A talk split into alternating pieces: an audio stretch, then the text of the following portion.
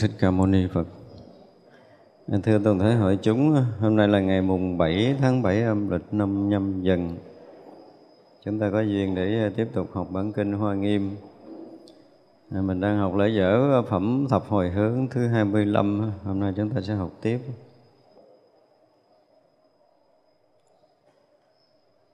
Rồi chúng ta học lễ dở cái phần à, kệ tụng á, hôm nay chúng ta sẽ học tiếp, không đọc trước luôn ha hoặc hiện xuất gia tầm học đạo, vì muốn lợi ích khắp chúng sanh, hiện ra phương tiện tự tại ấy.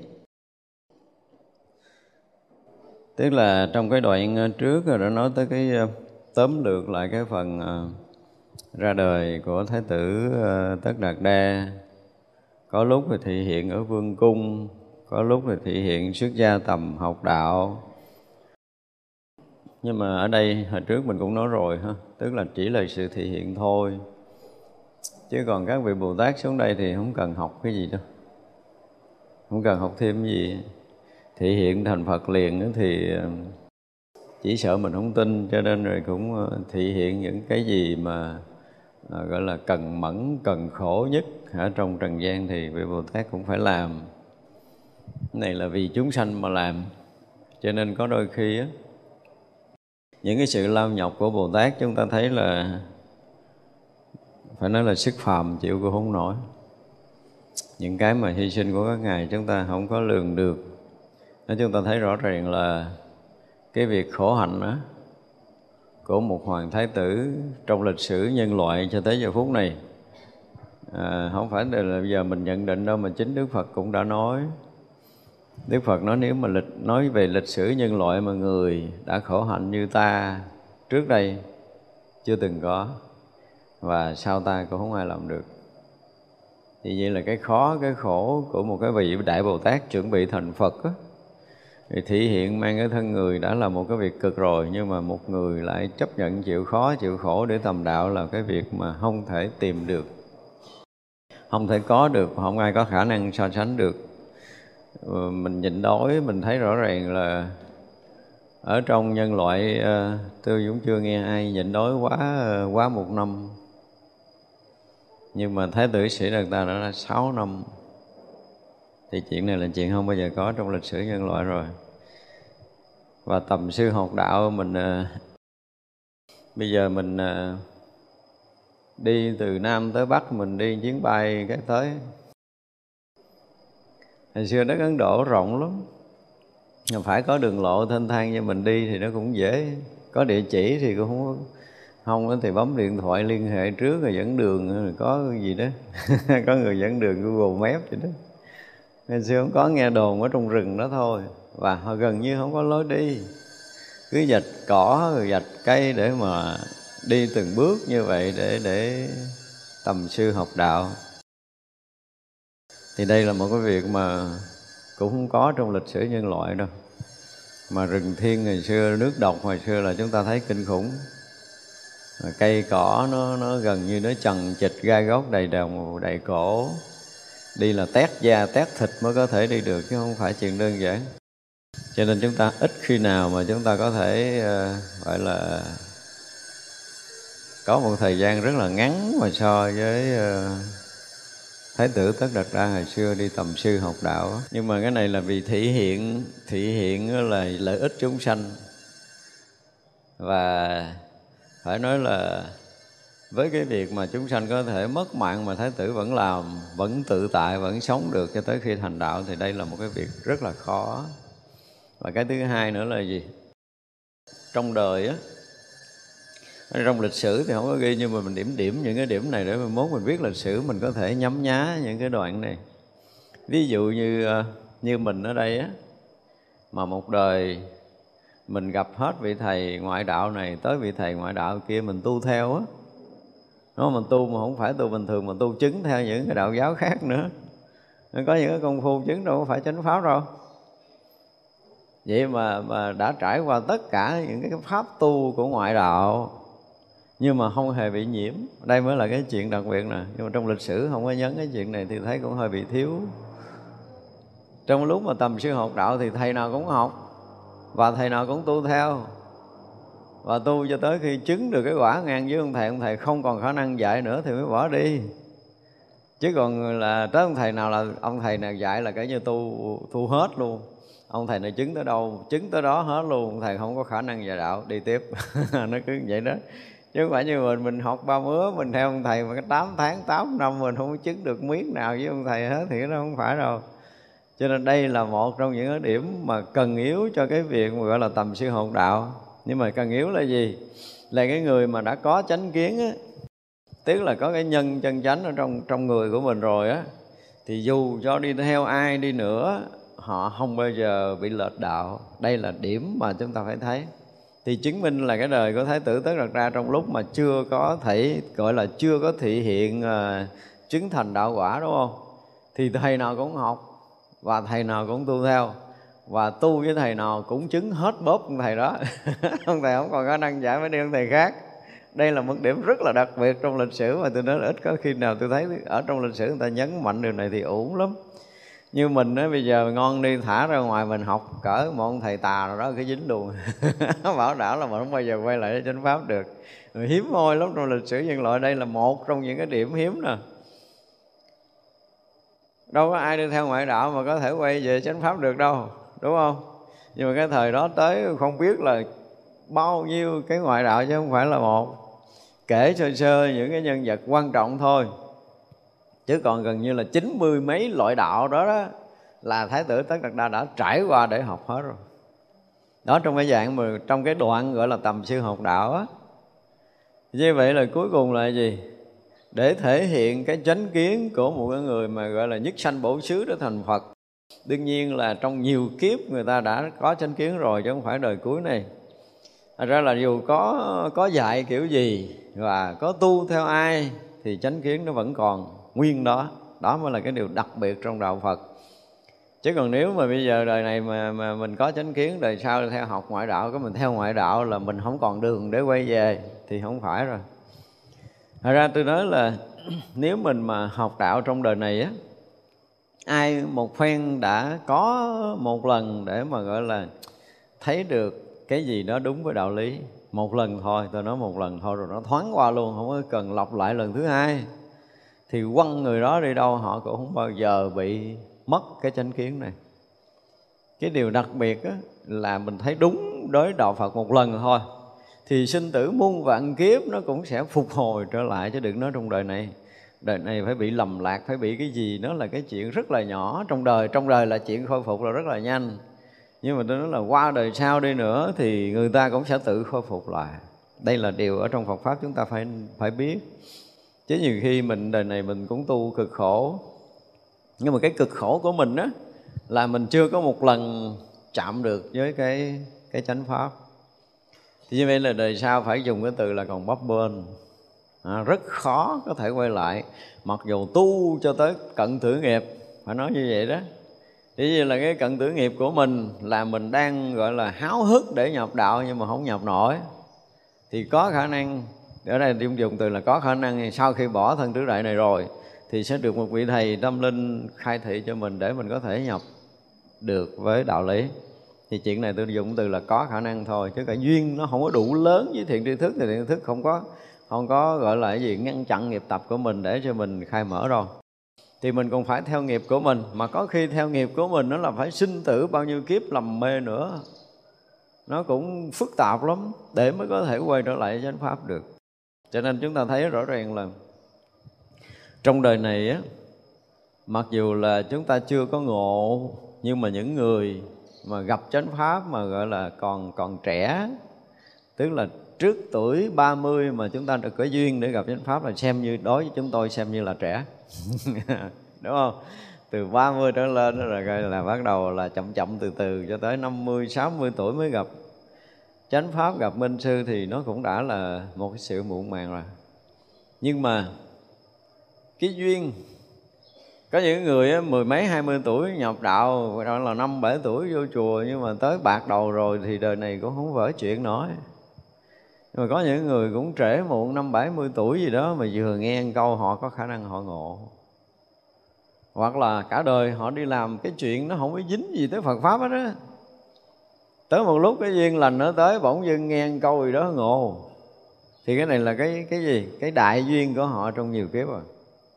Và đó đối với Phật đạo chúng ta phải thấy một điều chắc thật là nếu như một lần nào đó trong cuộc đời của mình mà mình chạm tới chân lý thì xem như mình sẽ từ đó trở về sau. Chỉ còn cái việc thành Phật thôi chứ lầm lạc là không bao giờ còn. Đây là một điều mà chúng ta phải khẳng định với nhau như vậy. Để chúng ta nhìn cái lịch sử của Thái tử Tất Đạt Đa là trong cái giai đoạn mà về gọi là cái gì? Chưa có thị hiện thành Phật. À, đây thì mình phải nói rõ là chưa thị hiện thành Phật. Thì lúc đó thị hiện là một cái người đang tầm sư học đạo. Và sư nào cũng học và pháp nào cũng dụng bây giờ mình chứng một hai cái mình có thần thông biết quá khứ vị lai chấp á ông phật xuất hiện chưa chắc mình theo. Không có đơn giản đâu. Quý vị chưa có từng dụng công theo những cái pháp khác thì mình thấy cái sức hấp dẫn nó không có đâu. Quý vị đã bắt đầu dụng công một vài pháp và xem như thứ nhất là cái gì? À, tâm mình được yên. Cái thứ hai là mình có một chút năng lực. Kêu mình bỏ pháp đó khó bỏ lắm á không phải dễ mà bỏ đâu. Phải thay đổi được cái chánh kiến thực sự. Tức là cái thấy biết mình mà gần như không có thay đổi được là không có ai gỡ mình ra hết á. Nói cái việc đi tu thôi. Nói cái việc đi tu đi xuất gia mình á, là nghĩ là tất cả những người xuất gia đều vì tìm cầu chân lý chứ thực sự không phải. Có khi họ đang ở trong chùa để họ thực hiện cái gì đó mà bây giờ họ ở suốt trong chùa 5 năm 7 năm họ nghe pháp họ không có nhận ra họ vì cái lý tưởng cũ họ không phá vỡ được. Và rồi họ cứ theo con đường cũ, mặc dù là người xuất gia nhưng mà vẫn theo một cái lý tưởng nào đó. Chứ họ không dính gì với cái đạo giác ngộ giải thoát hết á. Phải dùng cái từ là họ không dính. Và họ có thấm tương trao họ nghe Phật pháp nó giống như họ dựng trước cái tường thành kiến thức cũ của mình lên để làm cái tường thành để che rồi Phật pháp đụng tường thành đó dội ra. Mà đây là sự thật cho nên có nhiều khi là chúng ta phải nhìn thấy và phải hiểu được cái điểm mà chốt yếu, gọi là ách yếu trong đạo Phật là một lần thôi. Trong vạn kiếp sanh tử của mình, chỉ một lần mình chạm tới chân lý, thì từ đó trở về sau là không còn sợ cái gì nữa. Tôi nói không phải sợ gì nữa luôn, tôi dùng cái từ là không phải sợ luôn nữa. Dù có lăn lóc trong trong trong sinh tử muôn vạn kiếp đi nữa, vẫn vẫn khôi phục được một cách rất là tự tại và đời sau có khả năng khôi phục, đời sau có khả năng là nhanh hơn. Mỗi một đời nó sẽ nhanh hơn. Ví dụ như bây giờ, quay lại sau, đời sau mình có thể tới ba, bốn mươi tuổi mình mới gặp lại chánh pháp, gặp lại minh sư để khai thị mình ngộ lại. Nhưng mà thực sự đã ngộ một đời này thì đời sau không cần thầy khai thị nữa.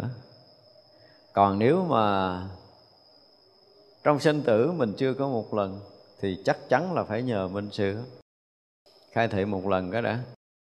Nhưng mà đây là một điều rất là khó cho nên khi mà chúng ta nói lại cái sử của đức phật cái điểm này chúng ta nên nhấn cho nó nó rất là mạnh để thiên hạ thấy rằng đúng là người có chánh kiến theo cái kiểu gì nó cũng không bao giờ bị lệch lạc.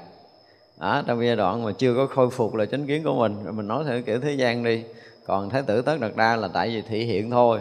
Chứ còn như mình như mình một lần mình đã ngộ rồi mà qua mấy đời sau á mình chưa khôi phục chánh kiến thì ôi cho học đạo tùm lum à cái người đó sinh ra là lo đi học đạo, không có chuyện khác.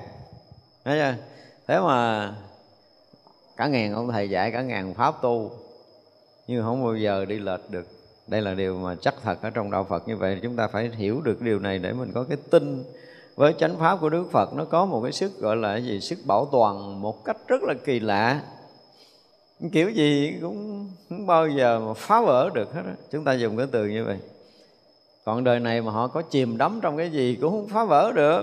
Không phá vỡ được là không phá vỡ được. Họ sẽ khôi phục nhanh hơn nếu mà họ đã nếm trải cái chánh pháp một lần. Họ thấy được cái sự bình yên và họ thấy được cái sự vượt thoát của đạo Phật rồi á, thì họ làm cái gì đi nữa trong cái đó họ vẫn thấy là sự ràng buộc.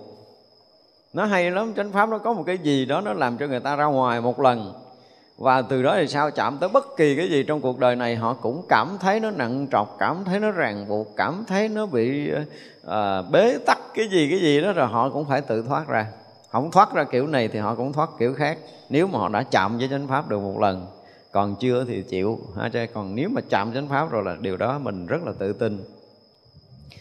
Trải qua sinh tử mà chết đi sống lại cũng rõ ràng à, à đó là điều rất là lạ thì vấn đề là cái duyên nhân quả trong nhiều đời nhiều kiếp cái nhân duyên nhân quả nhiều đời nhiều kiếp của mình có khi là mình phải bị mất ờ, uh, 10 năm 20 năm sinh ra đời sau. Và sanh ra đời sau rồi hả cho đắm mê dục lạc giống giống như cái kiểu thái tử tất đạt đa đi dùng cái từ là đang bị đắm mê dục lạc rõ ràng. Vô tịnh phạn đâu có tha ngày nào giờ nào đâu mỗi một cái mùa thì có một cái cung điện để hưởng. Đúng không? Hưởng dục lạc là gần như trần gian này. Ờ, nếu mà kể ra cũng không có mấy ông mà hơn thái tử tất đạt ra để bị đắm mê nhưng mà không được không khả năng trói cột được. Chúng ta phải nói một câu ngon lành như vậy. Nhưng không có dục nào có khả năng làm chìm đắm một người nó có chánh kiến. Và không phải chánh kiến trong đời này mà chánh kiến trong mấy đời trước. À, đời này sanh ra là chưa có biết Phật pháp gì hết trơn á. Nhưng mà cũng không khả năng làm đắm chìm được. Thế nên mới có những người à, gọi là cái gì? Bỏ tục đi xuất gia cầu đạo. Và họ thành tựu được đạo nghiệp của họ trong đời này chứ còn nếu không có những cái nhân tố đó là đời sau khó lắm không phải dễ đâu. Nhưng mà có điều là cái cách dụng công của mình đó ví dụ như mình không có gọi là đời này mình mình mình tu không đạt đi nhưng mà mình à, mình được học tức là mình có mình có cái môi trường tốt để mình học và mình được học chánh pháp của Đức Phật. Đó, quan trọng là mình được học chánh pháp của Đức Phật rồi thì mình có một cái gì? Một vài lần mình à, giống như là trực nhận ra một cái điều gì đó à, mình thấu hiểu Phật pháp một điều gì đó mà nó có một cái sức tác động mạnh nha. Ở đây chúng ta dùng cái từ như vậy mới đúng. Chứ còn hiểu không thì không có giải quyết được. Nhưng nếu như trong một cái đời nào đó mình học, mình nghe chánh pháp, mình à, mình mình có một cái lần trực nhận gì đó để nó đánh động, thực sự mình mình bị chấn động trong khoảng là năm mười phút hay là một hai tiếng đồng hồ, việc đó có thể kéo dài một hai ngày gì đó, thì nó trở thành cái gì? Một dấu ấn tâm linh ở nơi mình. Hồi xưa tôi nói bác đại nhân giác thì tôi nói là gì? Chạm tới được hành ấm à. Và chạm tới hành ấm rồi thì nó mới không quên. Còn chưa chạm tới hành ấm là coi như là thua tức là phân phớt ở ngoài ý thức, ngoài tưởng ấm là nó sẽ bị trôi theo cái dòng của tâm tưởng. Nhưng mà tác động cái hành ấm là coi như chạm tới gốc rồi. Thì người đó khó có thể thay đổi được chánh kiến. Phải nói như vậy, chưa chưa có đạt tới bất thối giống như kiểu bồ tát. Chưa có đạt được sự giác ngộ một cách tuyệt đối, tức là chưa có gọi là triệt ngộ giống như là cái cái lý luận của của thiền học. Nhưng họ đã bị tác động tới hành ấm. Ở đây chúng ta dùng cái từ là bị tác động hành ấm thì khó quên ở những đời sau. Sẽ sớm khôi phục chứ không có lâu. Đức Phật mới ngồi đạo tràng Tất cả đại địa đều lay động Ánh sáng chiếu thấu khắp mười phương Chúng sanh được soi đều khỏi khổ. Đây là diễn tả khúc mà Đức Phật uh, bắt đầu uh, thị hiện thành Phật ấy. Nói rõ ràng từ cái lập trường mình từ đầu tới bây giờ là thị hiện thành Phật Chứ khả năng thành Phật thì thừa Không có cần ngồi đạo tràng tu gì đâu Không có cần 5 năm trầu đạo, 6 năm khổ hạnh Không có cần mấy cái chuyện đó. Bồ Tát thừa sức có thể thành Phật và giáo hóa chúng sanh. Nhưng mà tại vì cái cõi của mình nếu mà không có cực khổ không có lao nhọc không có thị hiện chứng như gì đó nhập định vài chục ngày rồi phóng hào quang chiếu khắp mười phương vậy là mình không có nghe. Cái bệnh của mình nó là như vậy mình đang nghe chánh pháp như vậy, mình đang nghe, mình rất là hiểu, mình đang rất là tin ở một cái vị thầy nào đó. Tự nhiên cái bữa nào mình nghe cái tin ông thầy này xấu quắc một cái, mình bỏ ông thầy liền. Nó kiểu nó vậy đó. Ông thầy là phải thế này thế kia, mình dựng lên mà không biết mình dựng cái kiểu mình nó có trúng hay không, nhưng mà tiêu chuẩn của mình là cái gì cái gì cái gì cái gì đó nó ghê gớm không biết từ đâu ra, nhưng mà tiêu chuẩn mình cũng ghê gớm lắm. Rồi mình đem cái tiêu chuẩn đó mình đo giống như bây giờ mình tạo cái khung vậy đó, tạo cái khung tròn hoặc khung vuông mình đem mình đi, mình chụp lên người ta. Nếu mà khớp với cái khung đó thì mình chấp nhận mình trật cái khung đó thì thôi. Nhưng mà cái khung đó từ đâu ra thì mình cũng không biết. Nhưng mình cũng tại khái là mình phải có cái khung, mình cũng có cái cái cái gì đó để mình à, mình đặt để lên người của một người nào đó để mình có thể tin được là nếu họ được như vậy thì mình tin, mà họ không có được như vậy thì mình không tin. Cái kiểu học đạo mình như vậy. Giống như là đi ra chợ mua món hàng trả giá vừa vừa vừa túi tiền thì mua vậy đó.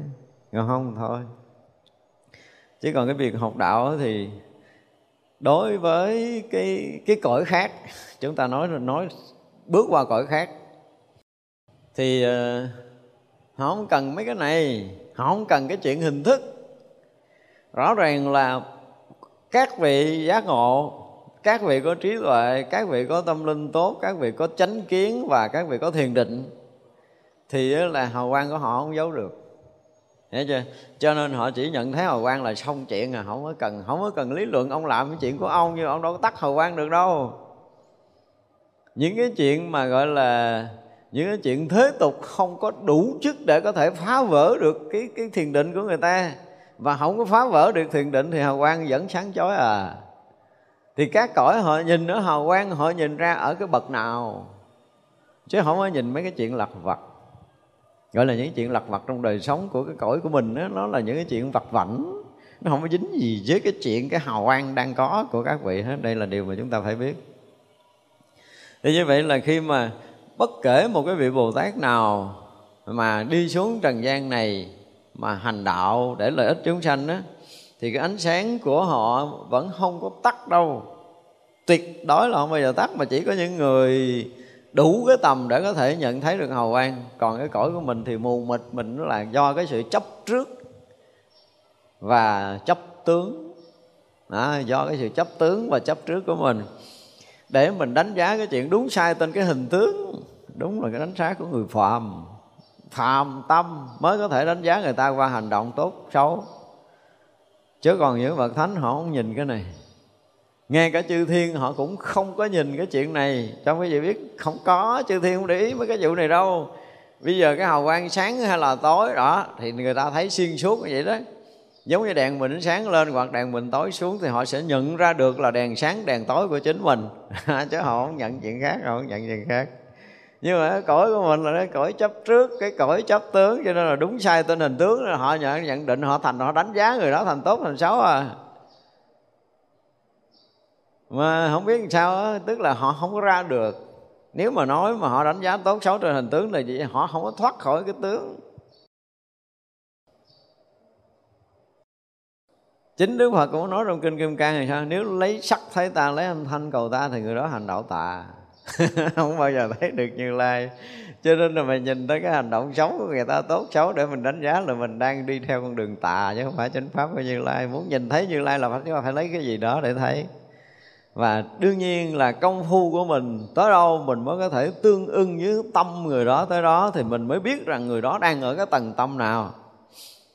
Và sự thật á, có nhiều khi mình đánh giá người khác, nhưng mà thứ nhất là gì? Thứ nhất là mình còn chưa biết mình là ai. Đó mới là chuyện quan trọng á. Mình khùng khùng khạc khạc chứ mình có tỉnh gì.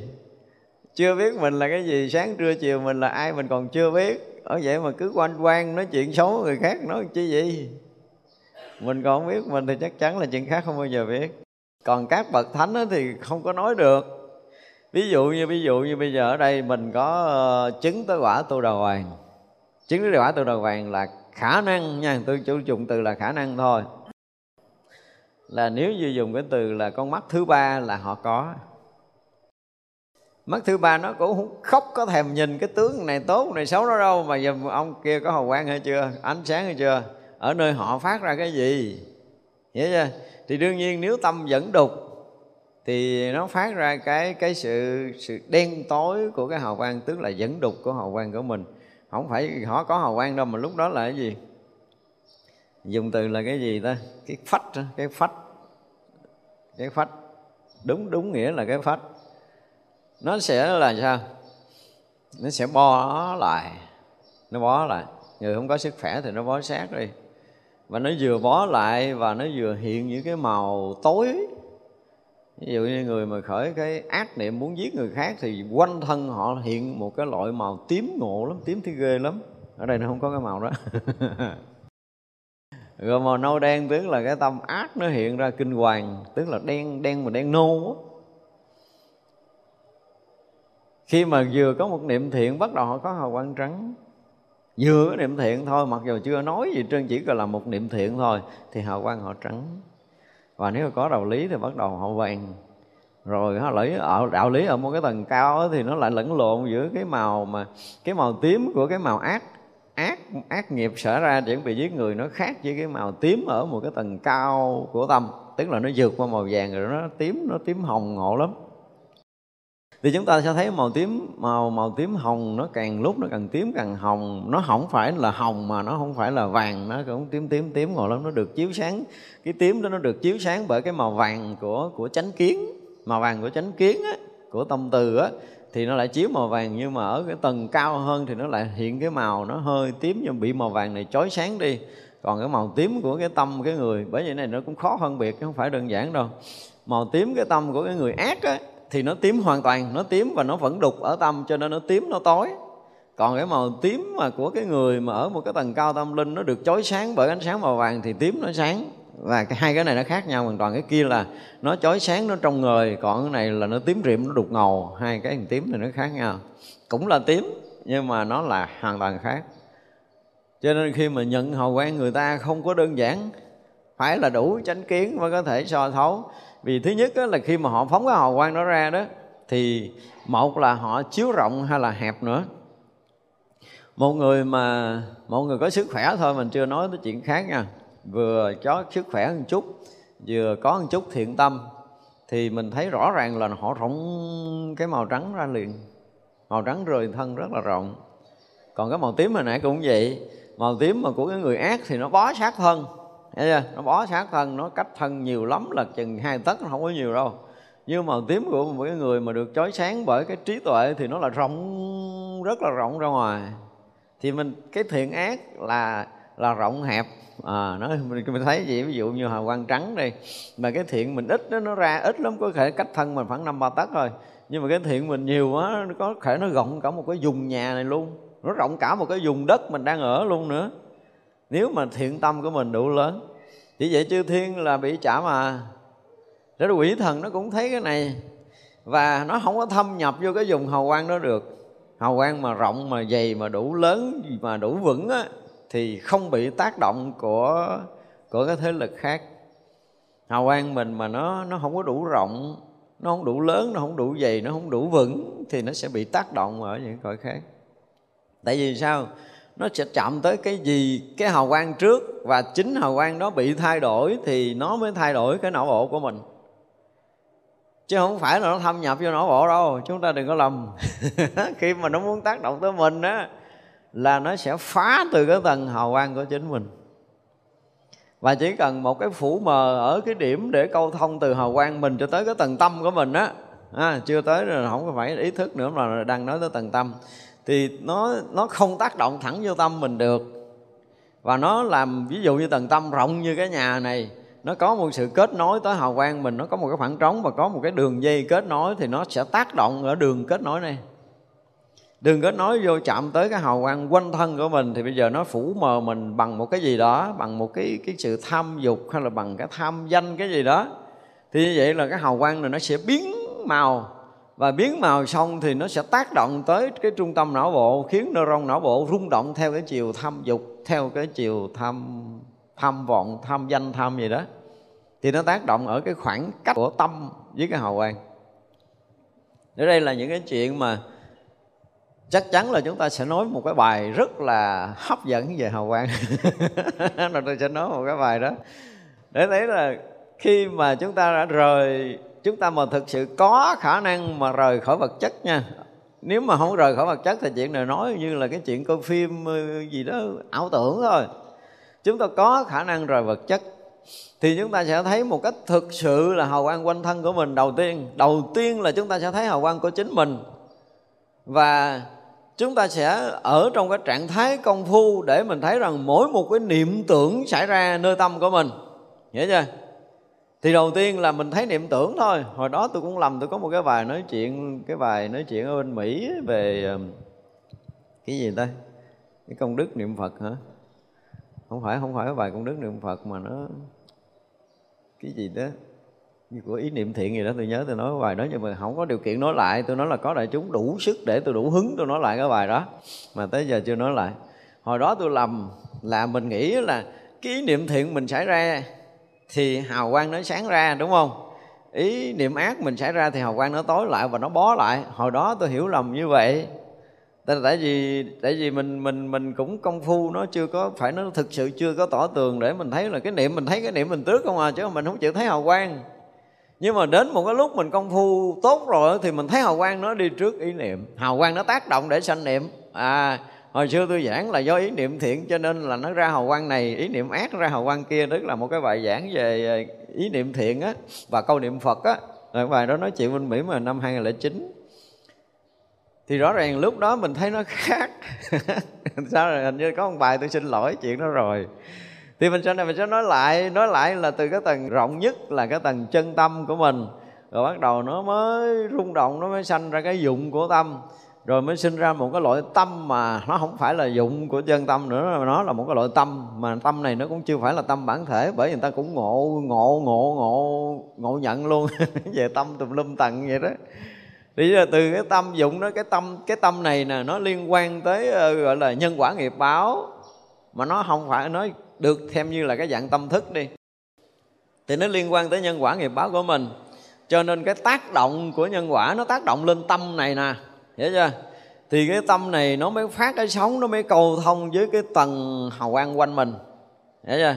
Và cái tầng hào quang quanh mình nó mới tác động tới não bộ để nó sanh ý nghĩ tốt, ý nghĩ xấu. Thì ý nghĩ tốt, ý nghĩ xấu là tới cái phần vật chất rồi. Ta là cái kết quả cuối cùng rồi, cái này mình cũng nói nhiều lần, đúng không? Thì như vậy là người ta nhận biết mình. Nhận nhận biết mình là người ta thấy nghiệp tập mình nhiều hay ít ở cái tầng của cái tâm thức á và chính cái tầng tâm thức này nó vận hành theo đúng cái chiều của nhân quả để nó làm tốt, làm xấu cái hào quang của mình. Và hào quang mình tốt, xấu rồi thì nó sẽ tác động đến cái suy nghĩ của mình, suy nghĩ tốt, suy nghĩ xấu. Chứ không phải mình suy nghĩ là mình từ đây cái mình suy nghĩ, cái mình phát sóng ra, nó không phải như vậy. Và là ngay khi mà mình phát sóng cái sóng não mình nó động á, sóng não mình nó động thì mình nghĩ là nó chỉ động ở trong não thôi. Nhưng mà thực sự không có sóng não mình động thì cái gì? Là kết mặc dù nó là kết quả cuối cùng như nó đã động tới cái hào quang của mình và động tới cái tầng tâm thức của mình. Cho nên cái động đó nó động tới nhiều tầng và nó sẽ rộng ra chứ nó không phải là động đơn giản là động cái đầu. Không có đơn giản động cái đầu. Và cái tâm thức mình nó nó nó nó nó vận hành theo một cái chiều của nhân quả nó là lúc nó tối sầm. Hiểu không? Và khi nó tối sầm thì nó làm cho cái hàng à, câu thông tới cái hàng hào quang của mình nó tối lại và nó tối lại thì cái sống của nó sẽ phát thành những cái tiều u tối là buồn bực, là khó chịu, là phiền muộn, cái gì cái gì đó. Là não bộ bắt đầu nó được sanh ra từ cái tác động của hào quang. Và hào quang được tác động bởi cái tâm thức. Tâm thức được tác động bởi cái dụng của tâm. Tâm dụng của tâm nó được tác động từ cái chân tâm. Nó có dần nó ra tới cái tầng đó đó. Thế vậy là từ lúc mà chúng ta thiền định để mà chúng ta có khả năng thấy được tâm của mình, Như bây giờ là mình đang thấy được tâm của mình. Và nếu chúng ta trong sáng hơn Chúng ta sâu sát hơn, chúng ta thanh tịnh hơn Thì chúng ta sẽ thấy được hào quang của mình. Đừng nói là tôi tâm tôi gì đó Tâm tôi thanh tịnh, tôi rỗng lặng, tôi rõ biết Mà thân này đương nhiên mình ngồi hồi mình cũng sẽ thấy nó là cái thân vật chất Mình thấy rất là dễ dàng. Nếu mình thực sự bước ra khỏi vật chất Thì chuyện đầu tiên là mình thấy cái thân mình ngồi một đống. Là mình thấy được thân ngồi đó. Và thấy thật là kỹ cái thân thì rõ ràng là bắt đầu ánh sáng từ thân nó tỏa ra tùy theo cái gì cái tâm của mình ừ. thì ánh sáng nó sẽ tỏ ra như thế nào thiện tâm như thế nào tâm lành là, là thanh tịnh như thế nào. Và cái chánh kiến chúng ta ra làm sao thì tự cái hào quang nó sẽ nối lên điều đó. Và lúc đó mình không có cần phải thấy cái đồ nghĩ cái gì mà mình chỉ cần thấy là hết cái thân mình cái hào quang gì. Thực sự hồi đó tôi tôi thấy theo cái kiểu mà ví dụ như ý nghĩ mình nghĩ cái tự nhiên nó dính cái cái màu gì bao quanh thân á. Hồi đầu mình thấy cái đó. Và sau một giai đoạn thiền định, tôi thấy rõ ràng là, rõ ràng là cái người bệnh đó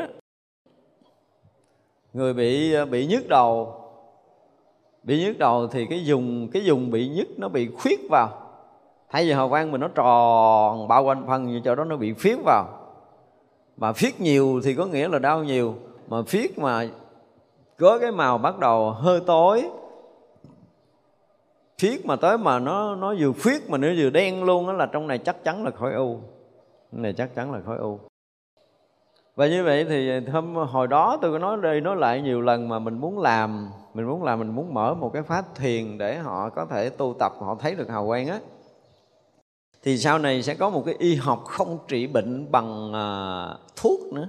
Không có cần châm cứu cần gì đâu cái chỗ nào viết là mình dùng cái cái hào quang, tức là mình phải phát khởi cái tâm từ nha. Phát khởi cái tình thương, phát khởi cái tâm từ mà đủ để mình có thể thấy được là cái dòng ánh sáng và màu vàng của mình nó sáng rực lên rồi đó. Thì lúc đó mình xoa cái vùng khuyết của họ, nhiều khi đặt tay tới nó liền khỏi cần xoa. Còn nếu mình yếu thì mình soi mấy vòng thôi, nó liền cái hào quang đó là người đó hết nhức đầu. Thậm chí cái khối u bên trong mình so năm, bảy lần, bảy, tám lần cũng có thể tan thực sự hồi xưa tôi có cái mộng ước tôi sẽ ờ, mở cái lớp thiền đó. Mộng thôi, mộng cái này là mộng nhưng không phải là thiệt. Đó thì như vậy là các vị Bồ Tát xuống đây, họ không bao giờ bị lu mờ hào quang của chính họ. Đây là điều mà mình phải biết. Tức là không bao giờ rời cái tâm muội là một. Cái thứ hai là về cái trí tuệ giác ngộ thì vẫn giữ nguyên là hai cái thứ ba là cái tâm từ là vẫn giữ nguyên là bốn và cái thứ tư là hào quang chưa bao giờ bị mờ lu. Tôi nói thậm chí có những người vào những cái loài súc sanh rất là là nhỏ bé, nhưng mà nó rực sáng kinh hoàng lắm. Để họ cứu cái loài đó đó, họ cứu cái loài súc sanh mà thấp hơn cái tầng người thôi. Nhưng mà cũng ở nguyên một cái rừng đó, nó sáng nguyên một cái rừng đó đó. Chứ không có đơn giản đâu. Thì các vị luôn luôn là như vậy cho nên là tới đây là tất cả những cái chuyện trong suốt cái cuộc đời của thái tử tất đạt đa từ khi sanh ra cho tới khi lớn lên rồi tầm sư học đạo rồi khổ hạnh rồi mới ngồi à, tại cõi bồ đề mới thành tựu đạo quả. Thì vẫn giữ nguyên những cái gì của một bậc đại bồ tát xuống trần này. Mà cái đó là chỉ chư thiên các cõi thế thôi. Suy ra là cái lúc mà được gọi là đức phật mới ngồi đậu tràng á không có nghĩa là tới lúc đó mới bắt đầu có hào quang. À, mình muốn nói đi nói lại để mình khẳng định cái điều này. Và cũng không phải là tới đó chư thiên các cõi hoặc là chư đại bồ tát các cõi hoặc là chư phật các cõi mới gọi là hội tụ về không phải như vậy. Mà từ lúc mà chuẩn bị xuống cái cõi này thì à, vị bồ tát vẫn liên tục làm việc phật sự vẫn luôn giảng thuyết ở khắp các loài, các cõi. Vẫn luôn giáo hóa chúng sanh như bình thường. Chỉ có một cái là cái thân thái tử đó là thể hiện trọn vẹn cái thân phàm thôi. Mượn cái thân phàm để cho nó sống theo cõi phàm. Còn cái chuyện mà làm vật sự các bồ tát thì các vị không có dính gì tới cái cõi này đó dùng cái từ là không có dính gì với cái cõi này hết á cho nên thị hiện cái kiểu gì, ăn ở kiểu gì, sống làm sao, buồn, thương, giận, ghét, làm sao làm sao, ở cõi này nó không có dính cái gì hết đó phải dùng cái từ như vậy. Rồi nếu chúng ta đi sâu vào trong thiền định, chúng ta mới thấy rõ ràng là nó không có dính gì với cái cõi này hết đó kiểu gì nó cũng không có dính. Chúng ta phải hiểu được điều này. Đó, cho nên là xuống cái thái tử tới ra là sống trong dục lạc rõ ràng mà. Không có dính miếng nào cái chuyện của cái thân đó. Chuyện của thân nó không có dính với cái tâm. Tại cái thân nó là kết quả cuối cùng thì như vậy là từ ở cái trung tâm của cái năng lượng, của cái tầng tâm mà mà của bậc thánh á mà các vị bậc thánh thì kinh khủng lắm rồi, mình không bàn. Bây giờ mình nói tới cái tâm của mình thôi, tức là từ cái chân tâm rộng lớn của mình. Thì như vậy là nó phát những cái rung động mà thuộc, nó tương ưng, nó rung động, tức là cái dụng của tâm, nhưng mà nó tương ưng với cái nhân quả nghiệp báo, nó làm là toàn bộ cái hệ thống mà tâm tâm thức của mình nó bị rung động tâm thức, mênh mông của mình, tâm thức của mình nó mênh mông lắm chứ không có nhỏ đâu, nó rung động và rung động thì nó bắt đầu nó phát sóng. Phát sóng là ví dụ như tới ngày đó, giờ đó, phút giây đó, cái nghiệp, nhân nghiệp quả đó của mình nó xảy ra. Y như là gì mình tưởng tượng là quay gì đó, cái lòng quay số rồi đó, rớt số 1 ra, rớt số 1 ra thì thuộc cái dạng nhân quả nào. Đấy chưa? thì cái nhân quả đó nó sẽ biến cái hào quang quanh thân mình thành cái màu đó và khi cái màu đó hình thành làm một cái rét quanh thân mình rồi là nó sẽ câu thông tới cái cái cái cái não bộ. Thì não bộ nó bắt đầu mới được tác động một cái neuron đầu tiên. Neuron đó bắt đầu mới bắt đầu nó tác động hàng hà sa số những cái neuron não bộ. Nó chạm chạm, chạm giống như quýnh một cái đường chuông. Nó keng keng khóc rồi nó phát ra cái dọi sống tương ưng với cái nhân quả mà tác động từ tâm thức kia nó tương ưng, gọi là tương ưng. Thì vậy nó mới ra ý nghĩ tốt, ý nghĩ xấu. Cho nên tốt xấu là từ ngoài kia chứ không phải tốt xấu từ cái đầu. Cái đầu là kết quả cuối cùng. Nên chúng ta phải biết như đó. Để như khi mình học đạo mà nó không biết là mình suy nghĩ từ đâu. Không? Có nhiều người không biết là mình suy nghĩ từ đâu. Bây giờ là suy nghĩ từ não, nhưng mà cái gì làm cho não suy nghĩ? Thì đây là một cái câu trả lời. Nếu mà mình thấy được cái cái phách quanh thân của mình, anh này mới làm chủ toàn thân chứ không phải cái đầu đâu, không phải là là trung tâm rồi gì đó, rồi hệ thống thần kinh trung ương, hệ thống thần kinh ngoại biên gì, không phải như vậy.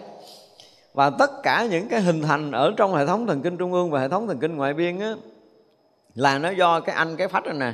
Cái phách này á, cái phách này là khi mà ảnh ờ, nó giống như bỏ thân này thì cái phách này vẫn nguyên cái hình trạng đó. Và nguyên cái hình tạng với đầy đủ cái sự hiểu biết, nhận định như bây giờ không có khác nhau chút nào cho nên đi trong cái cái cái, cái gọi là gì? Đi trong cái thế giới người âm á. Thì giống như cái linh hồn nữa chúng ta tưởng tượng cái linh hồn nhưng mà từ chuyên môn đạo Phật gọi là cái thân trung ấm đi. Thì đó là ảnh lưu thông như mình lưu thông ở đây. Nhưng mà cái cảnh giới nó khác lắm. Mình á bây giờ mình thấy là đi đi trên đất đúng không? À mình bước chân trên đất chứ mà không bước chân chụp đất té chết á. Kiểu như vậy đó. Nhưng mà khi bỏ cái thân này rồi á bỏ thân rồi thì tự nhiên nó hiện ra một cái tầng khác hoàn toàn. Cái nhận định về cái mặt đất là nó không có còn nữa, không còn nữa. Tức là nó, gọi là bây giờ mình à, mình nặng về vật chất khoảng ờ, một trăm phần trăm. Đúng là bây giờ mình trăm phần trăm về vật chất. Nhưng mà khi chúng ta bỏ cái thân thô trọng này á, thì cái cảnh giới mới hiện ra nơi mình là gần như mình mất hẳn vật chất, mất hẳn vật chất mà nó chưa có đủ cái tầm nó chưa có đủ cái tầm là cảnh giới tâm giống như là mình hết sắc rồi, rồi hết thọ rồi là hết tưởng mới tới cái tầng tâm. Nha nó không phải là cái cảnh đó. Nhưng nhưng nó không có còn xem mọi cái là vật chất nữa. Và cái gì à, cái thói quen cái nghiệp của mình á là mình trao đổi với người thân mình bằng ngôn ngữ. Lúc đầu thì thì như vậy đó chưa có nhận rõ ra đâu. Ba ngày bảy ngày sau mới nhận ra ví dụ như là à, mình vừa chết rồi vừa bỏ cái thân này cái mình thấy cái người thân mình nó khóc cái mình lại mình vuốt ve nó ba ở đây nè con ơi con đừng có khóc ba không có xa con đâu. Nó có nghe rồi nó gốc còn gống hơn nữa nó không có nghe nó không có nghe. Nhưng mà mình mình rõ ràng là tiếp xúc một cách trực tiếp mình thấy rõ ràng là mình nói bên tai nó mình nói rõ ràng cho nó mà còn hỏi cái mình tức lên nó sao tao nói hoài mày không nghe? Nhưng mà thực sự là mình ở cảnh giới khác cái tầng của mình là một cái tầng khác. Như vậy là muốn tác động cho cái, từ cái tầng đó nó làm như là cái gì ta? Nó giống như một cái một cái khung vậy đó. Nó giống như khung kiến mà mình ra không khỏi cái khung này. Cái ở ngoài này là cái thằng vật chất. Bây giờ nó mình muốn bể cái khung này ra để mình thoát khỏi cái khung của mình thì mình mới chạm tới vật chất, mới tác động tới vật chất được. Chứ không phải là mình có cái quyền tác động vật chất đâu. Họ không có quyền, không có năng lực đó. Từ trường hợp là có cái công phu à, thiền định gì đó mà chúng ta đã từng sống ở đây, mình có công phu gì đủ mạnh để mình có thể vượt qua cái tham, mình vượt qua cái sân của mình bây giờ nè. Hiểu chưa? Thì những cái tham, những cái sân của mình xảy ra trong đời sống mà cái nào mình cũng có thể làm chủ, mình vượt qua được hết. Thì khi mà chúng ta bước vào thế giới tâm linh là cái lực nó đã có và lực đó đủ chức tác động tới vật chất. Thấy ghét hả? Tao đá mày dấp, té chơi, té thiệt á. Thấy ghét hả? Xô cái đầu mày dập xuống đất là xô được tức là do mình có công phu. Còn những người thường thì không có cái vụ này. Họ không ra khỏi cái tầng không vật chất của họ để họ tác động tới vật chất được đâu. Đa phần những người mà tác động vật chất được là họ đều thứ nhất đó là họ đã sống lâu trong thế giới thế giới không vật chất. Và rồi họ luyện công, tức là họ có tu tập đó thì đại khái là ở trong đó cũng có nhiều người hướng dẫn tu giống như ngoài này. Nó cũng ngoại đạo tùm lum ở trong đó. Nó tùm lum hết ở trong cái cõi đó đó. Ý vậy là nếu như nếu như mà có thằng cha nào mà ngon dạy thiền định và mình đi theo mình học được thiền định và trong đó thì học cũng nhanh giống như hồi trước mình nói học nhanh lắm.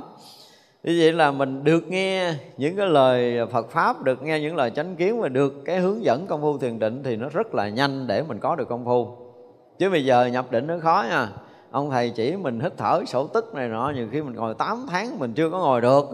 Nhưng mà vô trong đó đó, là chỉ cần nhúc nhích một cái là mình điều tâm được, tức là cái vị mà hướng dẫn tâm linh đủ sức hướng dẫn tâm linh trong cái cõi kia thì cái lực họ cũng mạnh lắm.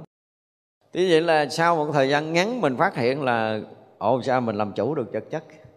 Làm chủ được vật chất là tác động tới vật chất được. Ví dụ như mình đang nằm á, mà nếu mình là kẻ nó là kẻ thù của mình Nó đang nằm cái mình bóp họng nó nghẹt họng được. Mình bụm mũi nó không có thở được. Làm được hết rồi. Nhưng có điều là gì? Vẫn làm được tác động chút gì đó thôi chứ còn cái nhân quả, thứ nhất là, thứ nhất là cái nhân quả chưa đủ để lấy mạng nó. Hiểu không? Thì có hận thù đi nữa cũng làm đau đớn, làm mày nghĩ thở, làm mày té gãy giò, gãy cẳng, làm mày đụng xe, làm gì đó, đại khái là tác động tới cái người đó. Thì họ cũng bị cái chuyện đó thôi chứ không có lấy mạng được. Nhưng cái nhân quả đủ lấy mạng, nhân quả đủ để có thể lấy mạng. Và đời đó đời đó chính bản thân người đó cũng có khả năng là chết vì cái kiểu gì, cái nhân quả cũ này thì chính cái thần thức đó đủ sức để tác động cho người này chết. Còn không là tác động cũng không có chết đâu, què giò gãy cẳng thì có nhiều. Nhưng mà để tới chết là không có cho nên chúng ta thấy ví dụ như là có những cái ngã tư đường, hoặc là những có những cái đoạn đường bị tai nạn. Ví dụ không có tưởng đâu, nó đông lắm. Nó đông lắm. Tại ra nhiều khi mình à, mình mình mình qua thế giới người âm, cái mình cặp bè, cặp phái với cái băng đảng đó đó. Cái băng đảng đó nó phái là lúc đầu thì nó cũng giận hờn cái gì đó rồi nó làm một trận hai trận nó quen có hai mấy rồi bắt đầu nó mới rủ nhau bày thành một bầy Ờ, bày tới ngang đó rồi bịt mắt tài xế cho xe đụng cái rầm rồi văng cái này cái kia ra để ăn. Cái thứ hai là à, cái gì? Cũng trả thù gì với ai ở trong cái xe đó đại khái là vậy nó cũng có cái thù quán nhưng mà nó chơi một đoạn rồi nó cũng chẳng có thèm thù quán cái khỉ gì. Nó khoái đụng xe chơi cho nó vui thì nó đụng xe một cái là tụi nó ăn tiệc. Kiểu như vậy đó. Cho nên những cái chỗ đó mà chỉ có những cái những cái người có đức họ tới đó, họ đi ngang cái vùng đó thì họ dùng cái tâm lực của họ chuyển hóa mấy người này, hoặc là dùng cái lực để gô mấy người này về chùa. Giống như mấy cái lễ mà mấy cái lễ mà, gọi là, đại trai đàn chẩn tế của mình á, ví dụ gì đó, thì phải cho mấy ông thầy đi một cái vòng để, gọi là, triệu cô hồn á, dùng cái từ đó đi. Ví dụ như hồi xưa tôi về đây, mấy cái chỗ nào bị đụng xe rồi đó là tôi đều cho mấy thầy xuống đó tụng thời để mời đi.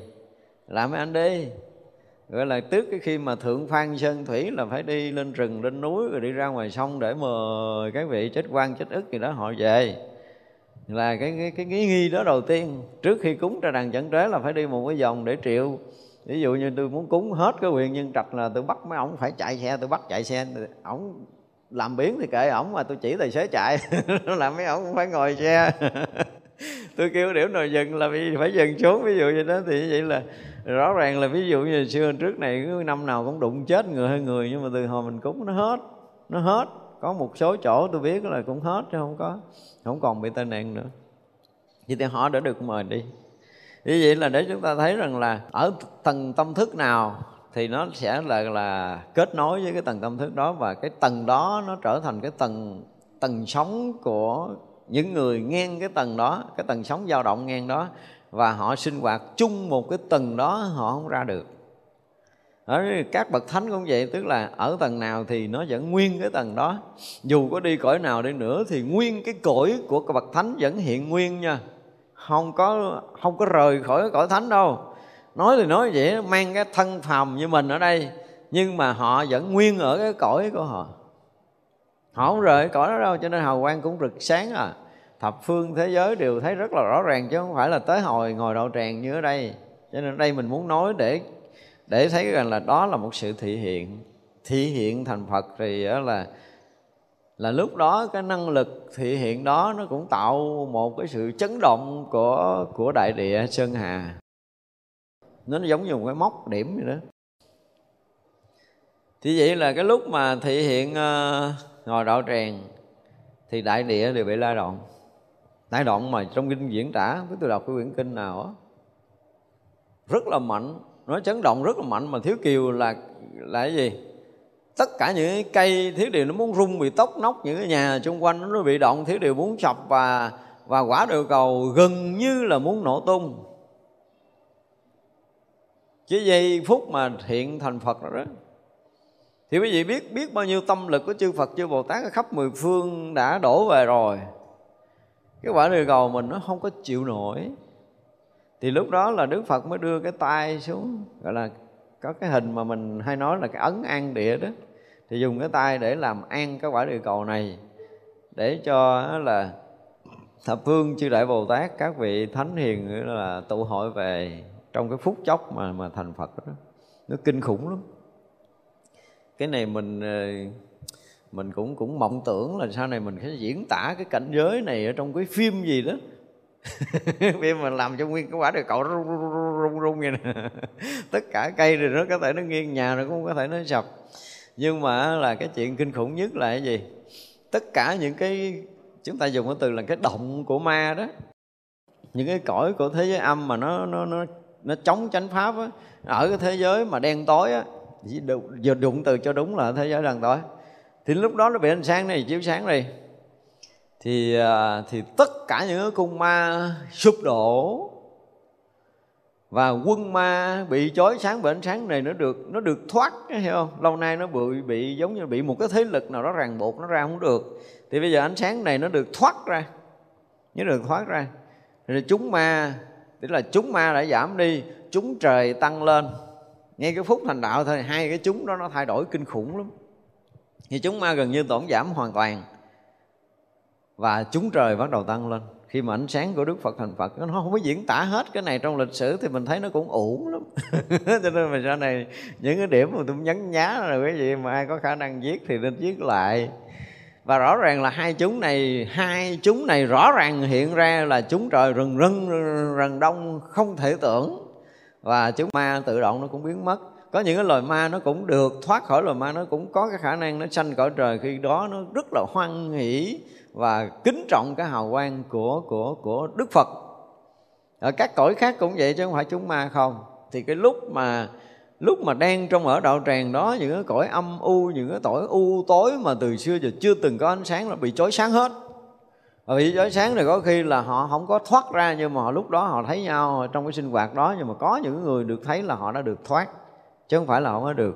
Thành ra cái cái giáo hóa lúc đó là nó là kinh khủng nhất, kinh khủng nhất so với 49 năm mà đi khắp đất Ấn Độ nói bằng cái ngôn ngữ người người uh, loài người đi nói bằng ngôn ngữ loài người. Trong suốt 49 năm mà đi khắp Ấn Độ nói bằng ngôn ngữ loài người không có nhiều hết á. Không có nhiều giáo hóa nó nó nhỏ lắm ít lắm mấy trăm hội ít lắm giáo hóa trong cái lúc này là mới kinh khủng nè nó còi là cao hơn là bắt đầu bản kinh hoa nghiêm của mình nè. Đó, ví dụ cao hơn là ở luôn trong cái cảnh giới tỳ lô giá na khai thị chư đại bồ tát thì nó ra bộ hoa nghiêm này. Còn các loài các cõi thì trong lúc đó là gần như gần như hào quang chói sáng tới hết tất cả các loài các cõi nha.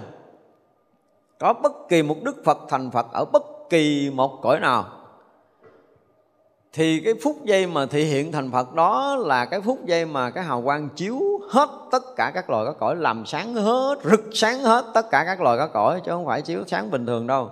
Thì hằng hà, sa số chư thiên cũng được gì đó, cũng được khai thị để tăng tầng hằng hà số chư vị đại bồ tát, rồi các vị la hán, tất cả tất cả các loài các cõi trong cái phút mà thị hiện thành Phật này kinh khủng như vậy đó chứ.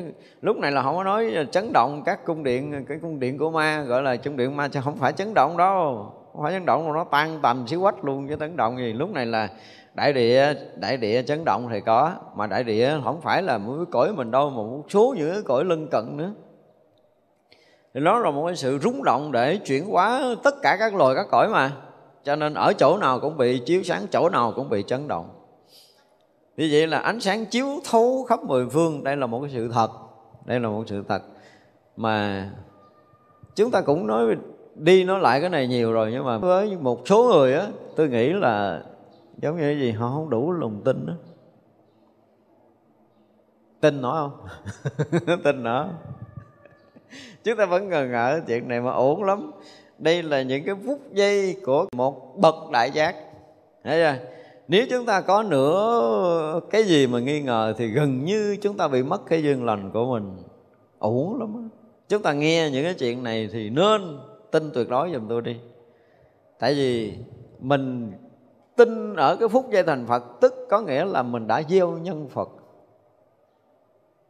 Chỗ này mình mất lòng tin, mình không tin nổi có nghĩa là mình không có gieo được nhân, chủng nhân thành phật cho nên chủng nhân thành phật là phải nói tới những cảnh giới mà giác ngộ này nè, mà mình có lòng tin hay không, biết mình có chủng nhân nó nhiều hay là ít.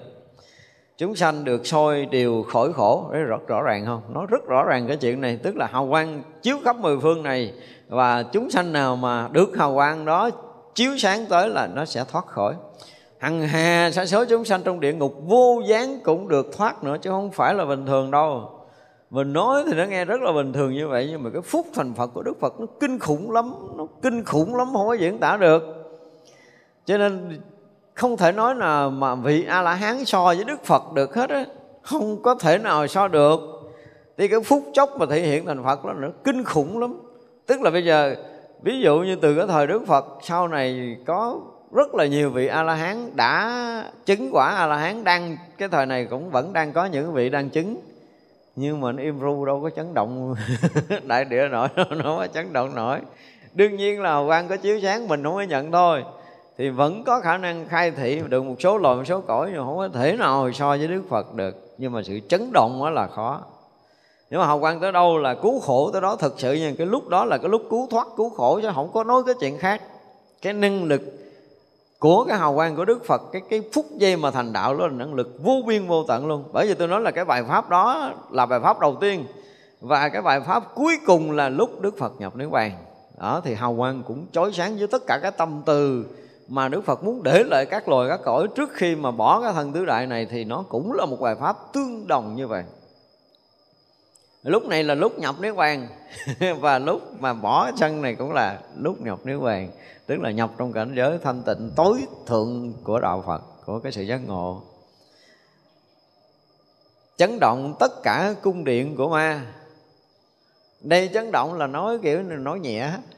Là sắp đổ chứ không phải chấn động đâu. Tan tành chỉ quá luôn, chúng ma biến mất hết mà nó có cung điện ở các còi các các loài ma thì nó cũng phải cung điện từ cái tâm tưởng của những cái loại mà gọi là lãnh đạo của cái vùng ờ, một cõi ma đó, hiểu chưa? Thì nó sanh nó sanh một cái loại tâm. Ví dụ như bây giờ chúng ma nó một ngàn, thì từ cái tâm nó vẽ ra một cái nhà rộng đủ một ngàn người ở. Nhớ cái tâm đó thôi. Và cái tâm mà, cái tâm tâm tối, cái tâm mà gọi là bó buộc là tâm là chấp chặt đó thì nó sanh ra một cái cái nhà ở để cho nó nó thu bao nhiêu cái chúng mà mê lầm tâm tối ham dục gì đó là vô nhà đó nó ở nhớ chưa? Và trong đó thì với cái tâm tâm tối nó có khi nó không có thấy được ánh sáng gì chứ đừng nói ánh sáng mặt trời. Nhưng mà ánh sáng của Đức Phật á, thì là, là chuyển hóa cái tâm tối từ nơi tâm của cái thằng chúng trưởng đó đó của ma vương đó đó nó bị chiếu sáng bởi ánh sáng của Đức Phật rồi thì nó bị sáng cái tâm nó lên. Và cái tâm nó sáng lên thì nguyên cái cõi của nó nó bị rực sáng lên bởi ánh sáng đó cái nó chuyển hóa làm mất đi nguyên cái cõi đó. Nguyên cõi luôn. Chứ không phải là một hai con ma đâu. Nguyên cõi luôn. Thì, thì họ được thoát khổ họ được nhúm ánh sáng là thoát khổ. Cho nên là chấn động tất cả các cung điện của ma chấn động là nói hiền thì sau đó ví dụ như nó muốn à, tái dựng lại, sau lần đó nó mất hết chúng ma. Thì nó muốn tái dựng lại thì nó bắt đầu là, bắt đầu xây dựng lại cung điện theo cái tâm tưởng của nó. Chứ nó không bỏ tiền bỏ của, xây giống như cái kiểu cõi của mình. Nó mới tưởng cái nhà kiểu gì thì nó sẽ ra nhà kiểu đó. Những cái loại đó, cái phước báo nó cũng ghê gớm luôn đó, thì vậy là tất cả các cõi mà đều bị sập đổ khi ánh sáng hào quang của Đức Phật chiếu tới phút giây Đức Phật thành vô thượng chánh đẳng chánh giác thị hiện. Phải thôi phút giây mà thị hiện thành vô thượng chánh đẳng chánh giác thì tất cả chúng sanh đau khổ kiểu gì mà chạm được hào quang của Đức Phật thì liền khi đó được thoát khổ. Tất cả cõi ma đều được tan biến. Và khai ngộ lòng chúng sanh ở mười phương. Thấy chưa? À, phá những cái chúng tâm tối nhất và bắt đầu khai ngộ chúng sanh ở khắp mười phương.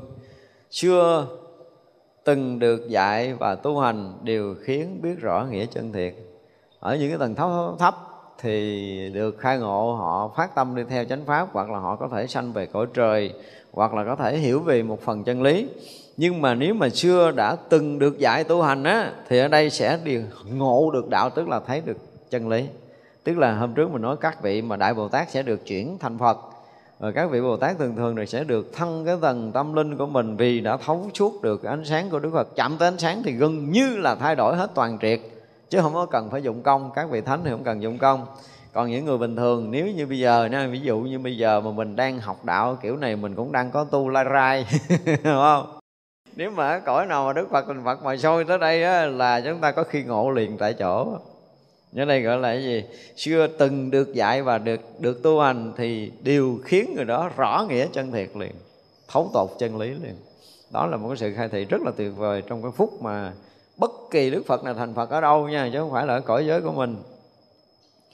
Bao nhiêu quốc độ khắp mười phương cho vào chân long không để sót Tất cả chân long cõi vô biên Hiển hiện thần thông khắp nơi nơi nếu quốc độ chỗ nào đi nữa thì vẫn là cái gì?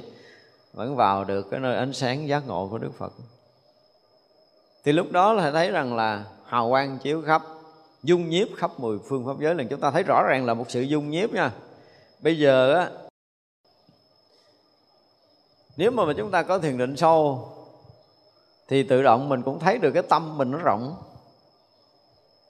Nó trùm, nhưng mà nó không có chứa được. Nó không có chứa được hiểu không? Mà cái phúc thành phật đó lạ lùng là nó vừa chuyển hóa, nó vừa chứa nhóm tất cả chúng sanh ở trong trong cái tâm của một cái bậc giác ngộ. Nó có một cái sự chứa nhóm đó. Như vậy là trí tuệ tới đâu thì tâm từ tới đó, mà tâm từ tới đâu thì chứa tất cả chúng sanh ở trong cái bản tâm thương yêu của mình tới đó thì như vậy là từ đó trở về sau là tất cả chúng sanh ở trong thập phương thế giới này đều ở trong tâm từ của bậc thánh. Đây là một cái điều khác biệt. Chứng thánh hay không là chỗ này. Không có nói chuyện khác.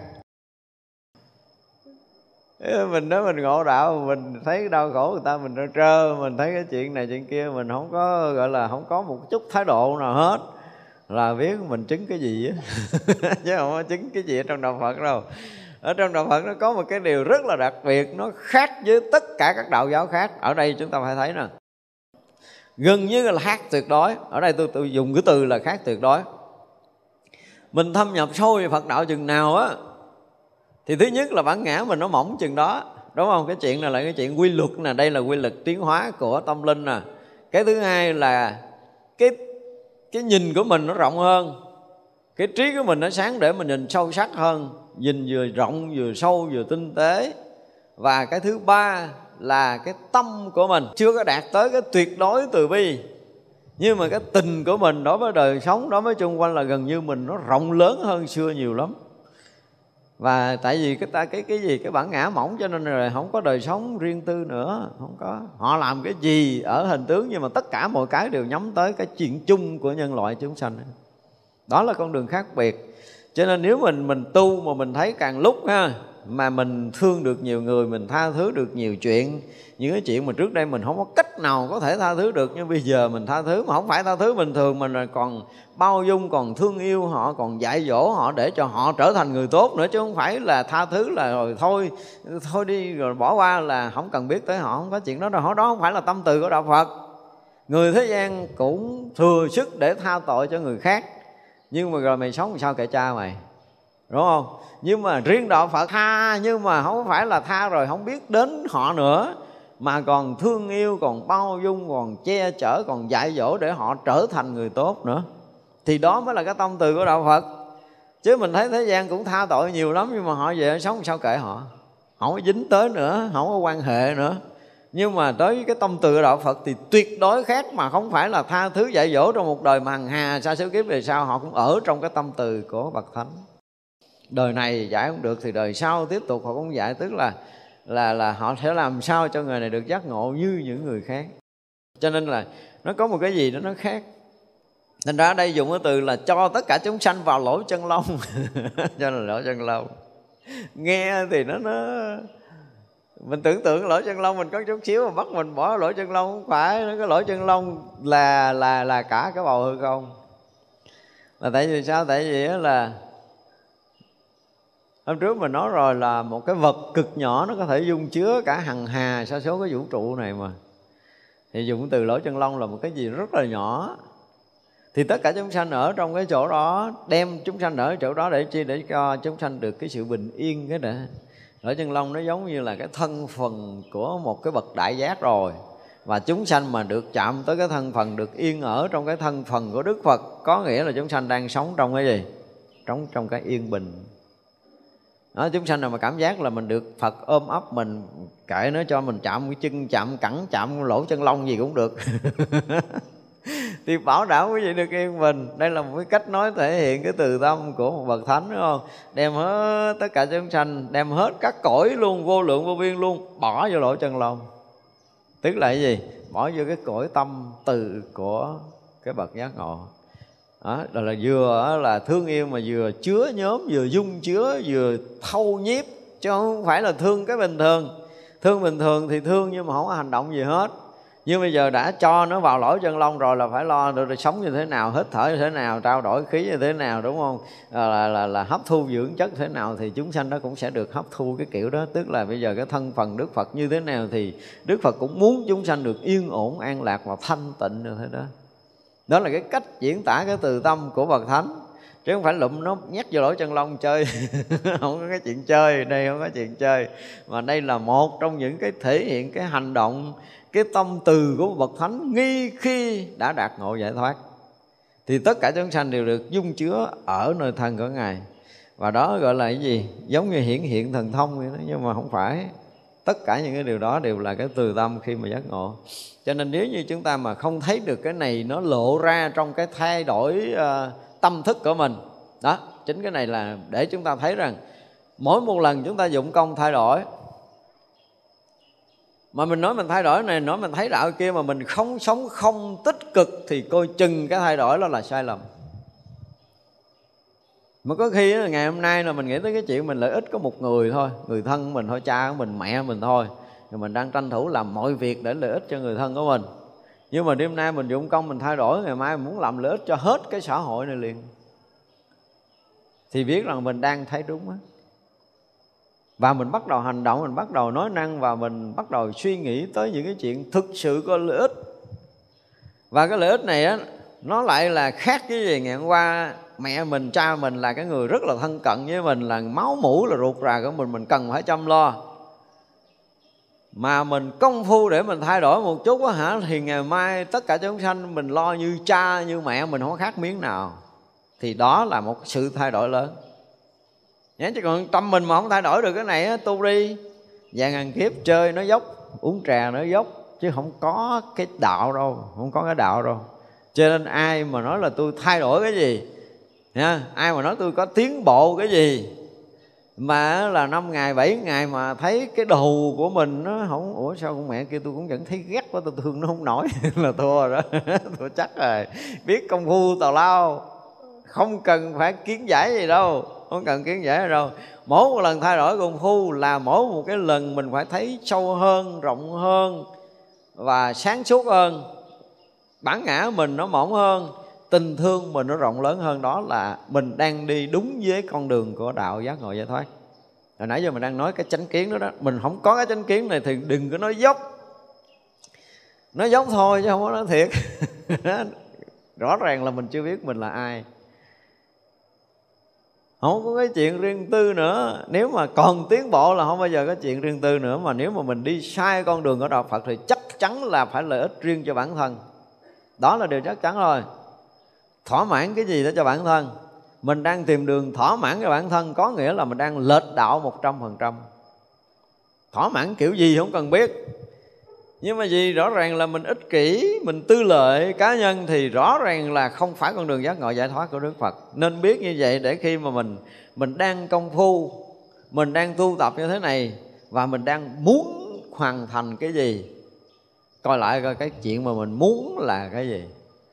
Vẫn còn là ích kỷ, vẫn còn là riêng tư thì cái muốn đó đang lệch đạo à. Nếu mình không có dội vã điều chỉnh thì coi chừng là mình đi theo ngoại đạo chứ không theo đạo Phật. Mặc dù ở trong chánh pháp mà vẫn hành cái pháp của ngoại đạo.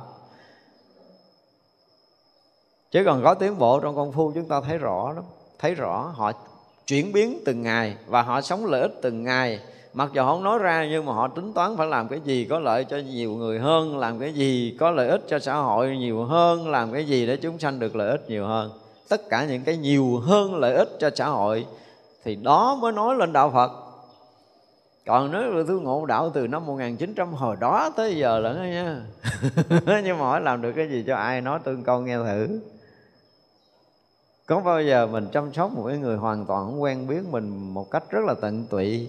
Mình ở ngồi đút chơm đút áo lau mình, lau ờ, người họ rồi tắm giặt hay là bưng bế vòng ẩm họ gì gì không? Mình làm nổi hay chưa? Có làm lần nào chưa? Và làm tận tụy và thương họ như thương cha, như mẹ mình lần nào chưa? Nếu chưa có thì biết rằng đạo lý mình còn xa lắm. Để thấy rằng con đường của chánh pháp nó khác lắm. Ở đây thành phật rồi là gom hết bỏ vào lỗ chân lông. Gom hết cho tao của mình. Một cái sự dung chứa trọn vẹn, không thiếu sót mà chúng sanh nào ở khắp tất cả mười phương cõi nước này. Thì từ đó trở về sau, tất cả chúng sanh ở khắp pháp giới mười phương này là mình có trọng trách để mà làm cho họ giác ngộ đã chứa họ trên người của mình rồi, chứa họ trong tâm của mình rồi thì không còn chúng sanh nào rời tâm mình mà mình không thương, không có, không còn sót một chúng sanh nào. Dù đó là nó theo hay nó không theo, chống không chống gì thì trước sau họ họ cũng cảm được cái từ tâm. Và trước sau mình cũng dùng cái lực của mình để có thể chuyển hóa họ, chứ không có lý do khác tất cả chư Phật đã giảng dạy vô lượng phương tiện đều tỏ ngộ. Những điều như lai chẳng diễn nói cũng hay hiểu được xuyên tu tập. Đây là Bồ Tát uh, Kim Cang Tràng đang giải thích những cái điều mà đã được học từ Đức Phật đó. cũng như cái trí tuệ của những bậc giác ngộ. Chỉ vì là đó trí tuệ giác ngộ tận cùng thương tất cả chúng sanh tận cùng rồi là thấu hiểu tất cả những cái điều mà chư Phật Như Lai khắp mười phương đã từng chứng, đã từng dạy dỗ chúng sanh muôn loài thì cái phúc nhập đạo đó là mình thấu suốt, triệt để, không còn sót bất kỳ một lời dạy nào của chư Phật mười phương nói về trí tuệ, ha. hồi nãy là bỏ chúng sanh vô lỗ chân lông mà nói tâm tự bây giờ mới bắt đầu diễn tả về trí tuệ, diễn tả về trí tuệ thì vậy là không bỏ sót bất kỳ lời dạy nào của chư Như Lai khắp thập phương thế giới này. Tức là nghi phút thành Phật thì tất cả Đức Phật mười phương thuyết pháp như thế nào thuyết thời đầu ra làm sao, thời giữa làm sao, thời cuối làm sao, lời nói đầu là nói giữa là nói cuối, chân lý gì đó là phương tiện hay là nói đến cái chỗ tận cùng dân dân tất cả điều đó là đều thấy, đều biết. Học một lần là học hết, không còn thiếu sót vị nào cùng khắp cõi tam thiên đại thiên, tất cả ma quân khởi đấu tranh gây tạo vô lượng những tội ác trí huệ vô ngại trừ diệt được. Thật ra mình không có thấy cái ờ, cái cõi của mình á. Cõi mình nhiều khi chiến tranh nước này nước kia mình không nghe đài, mình cũng không thấy. Nhưng mà cái sự tranh đấu ở trong cái loài á, cái loài người của mình á, cũng như ở các loài nó có những cái cái cõi khác á.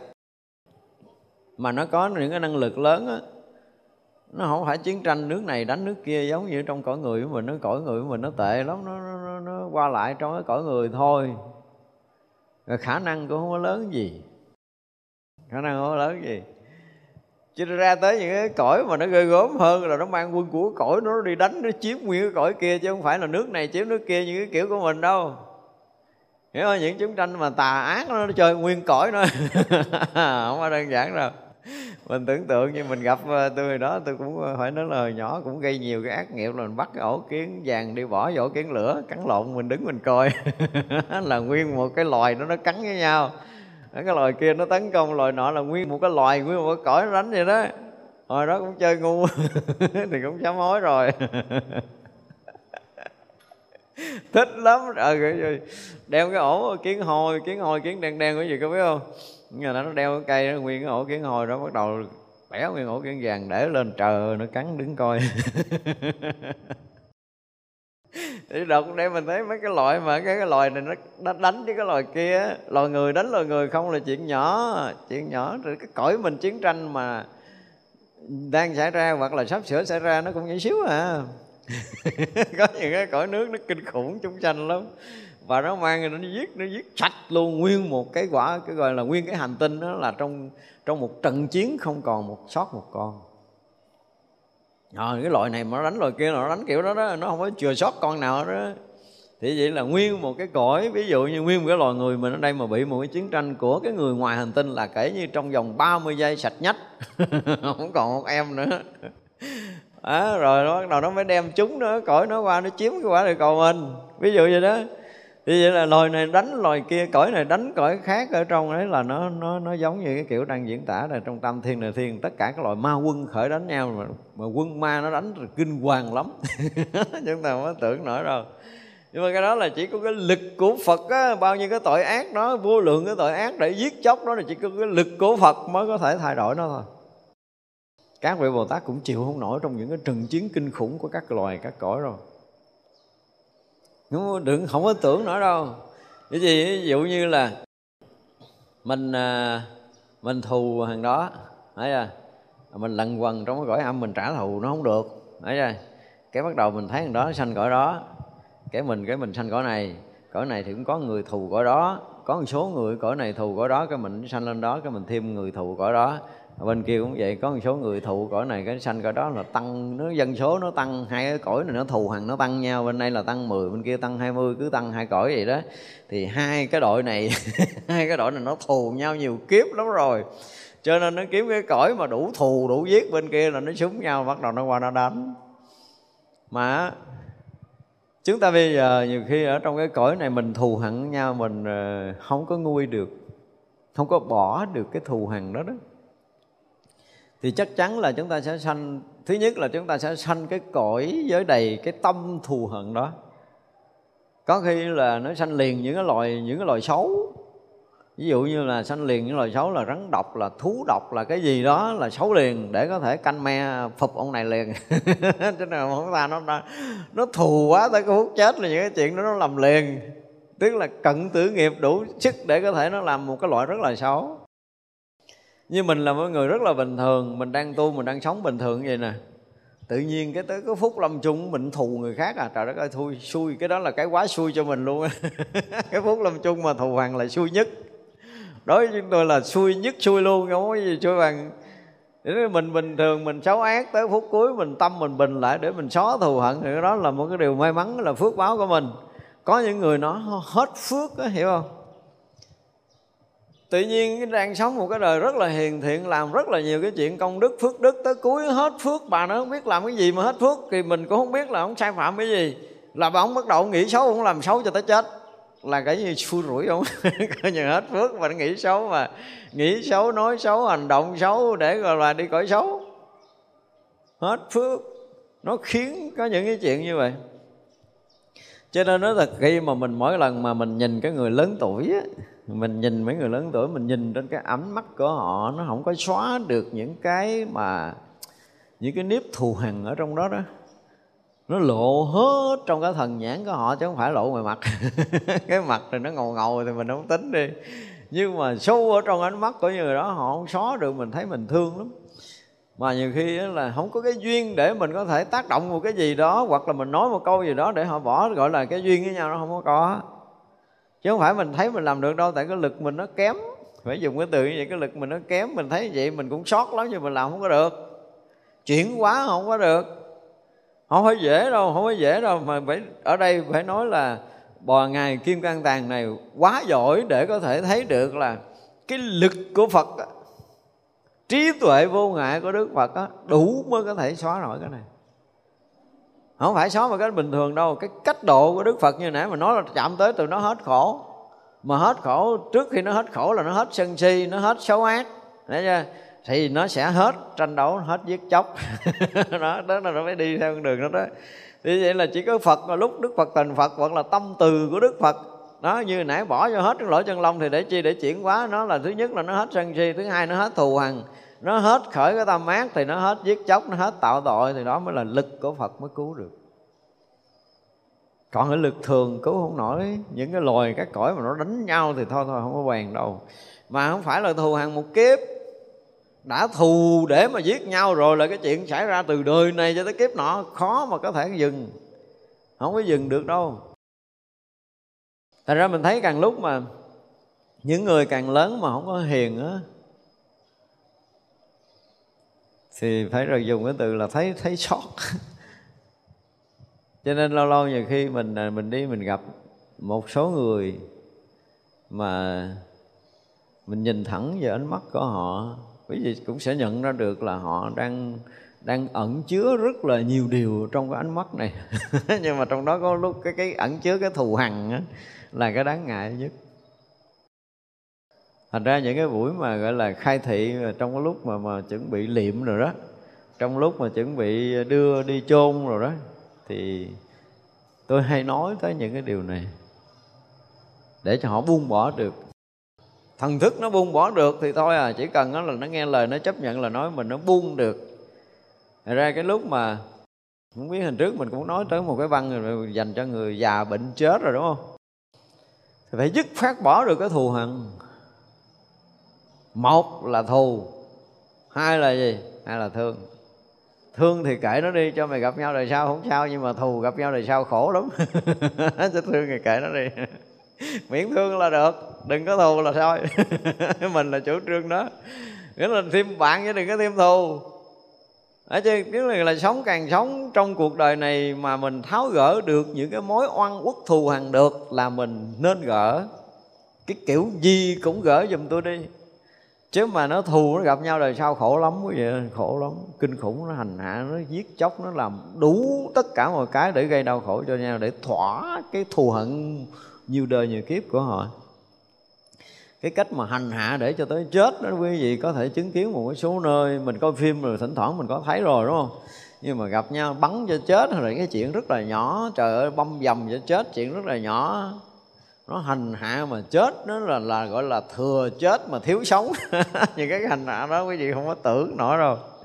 Vì gì? Nó cũng thù ăn nhiều kiếp rồi mới nó kiếm gặp nhau nó xử. Mỗi người có một cái kiểu để mà có thể hành hạ nhau. Thành ra tu có chuyện đầu tiên là xù hết được những cái thù hằn oán ghét, dùng cái đi rồi nói chuyện khác. Nếu mà nơi sâu, nơi tâm mình á bao nhiêu năm mình đi chùa, mình lại phật, mình tụng kinh, mình tọa thiền, ăn chay, nằm đất gì nữa mà hỏi lại mình vẫn còn ức mẹ kia quá là kể như thua rồi đó. Là thua đức coi như mình không có tu, mình không có trả ly được. Đó, thì như vậy là cái chuyện mà ở đây rõ ràng là kim càng tràng thấy là tất cả các quân ma khởi đấu tranh cái đám ma nó đánh nhau hoài, nó không có dừng. Cho nên nó là nó đi tới cõi nào nó cũng gây chiến thì đương nhiên là cái chỗ nó gây chiến là nó có nhân quả cũ. Có nhân quả cũ khi cả ngàn kiếp trước nó gom lại.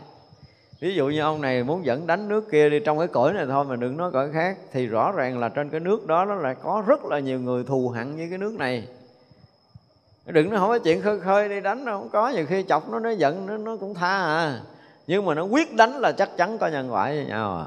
Không thể không có nhân quả thì nó là vì cái cái cái cái, cái tranh giành cái gì đó đại khái nó cũng sẽ có một cái lý do rất là chánh đáng để nó đánh nhau. Nhưng mà lý do nó không có tránh cái lý do tránh là nhân quả cũ mới là tránh nhân quả từ hoàng cũ của hai cái đám này mới là tránh còn đó là cái chuyện nó dựng chuyện là gì cái thằng này nó chọc tôi thằng này nó chửi tôi thằng này nó nó nó, nó lấy đồ của tôi tôi đánh nó là cái chuyện phụ cái chuyện mới bài ra để cho nó có lý do.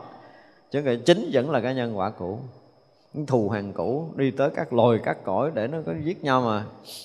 Đó là ra là tất cả những cái quân ma đều khởi cái chuyện đấu tranh. Chúng ta nên biết vậy.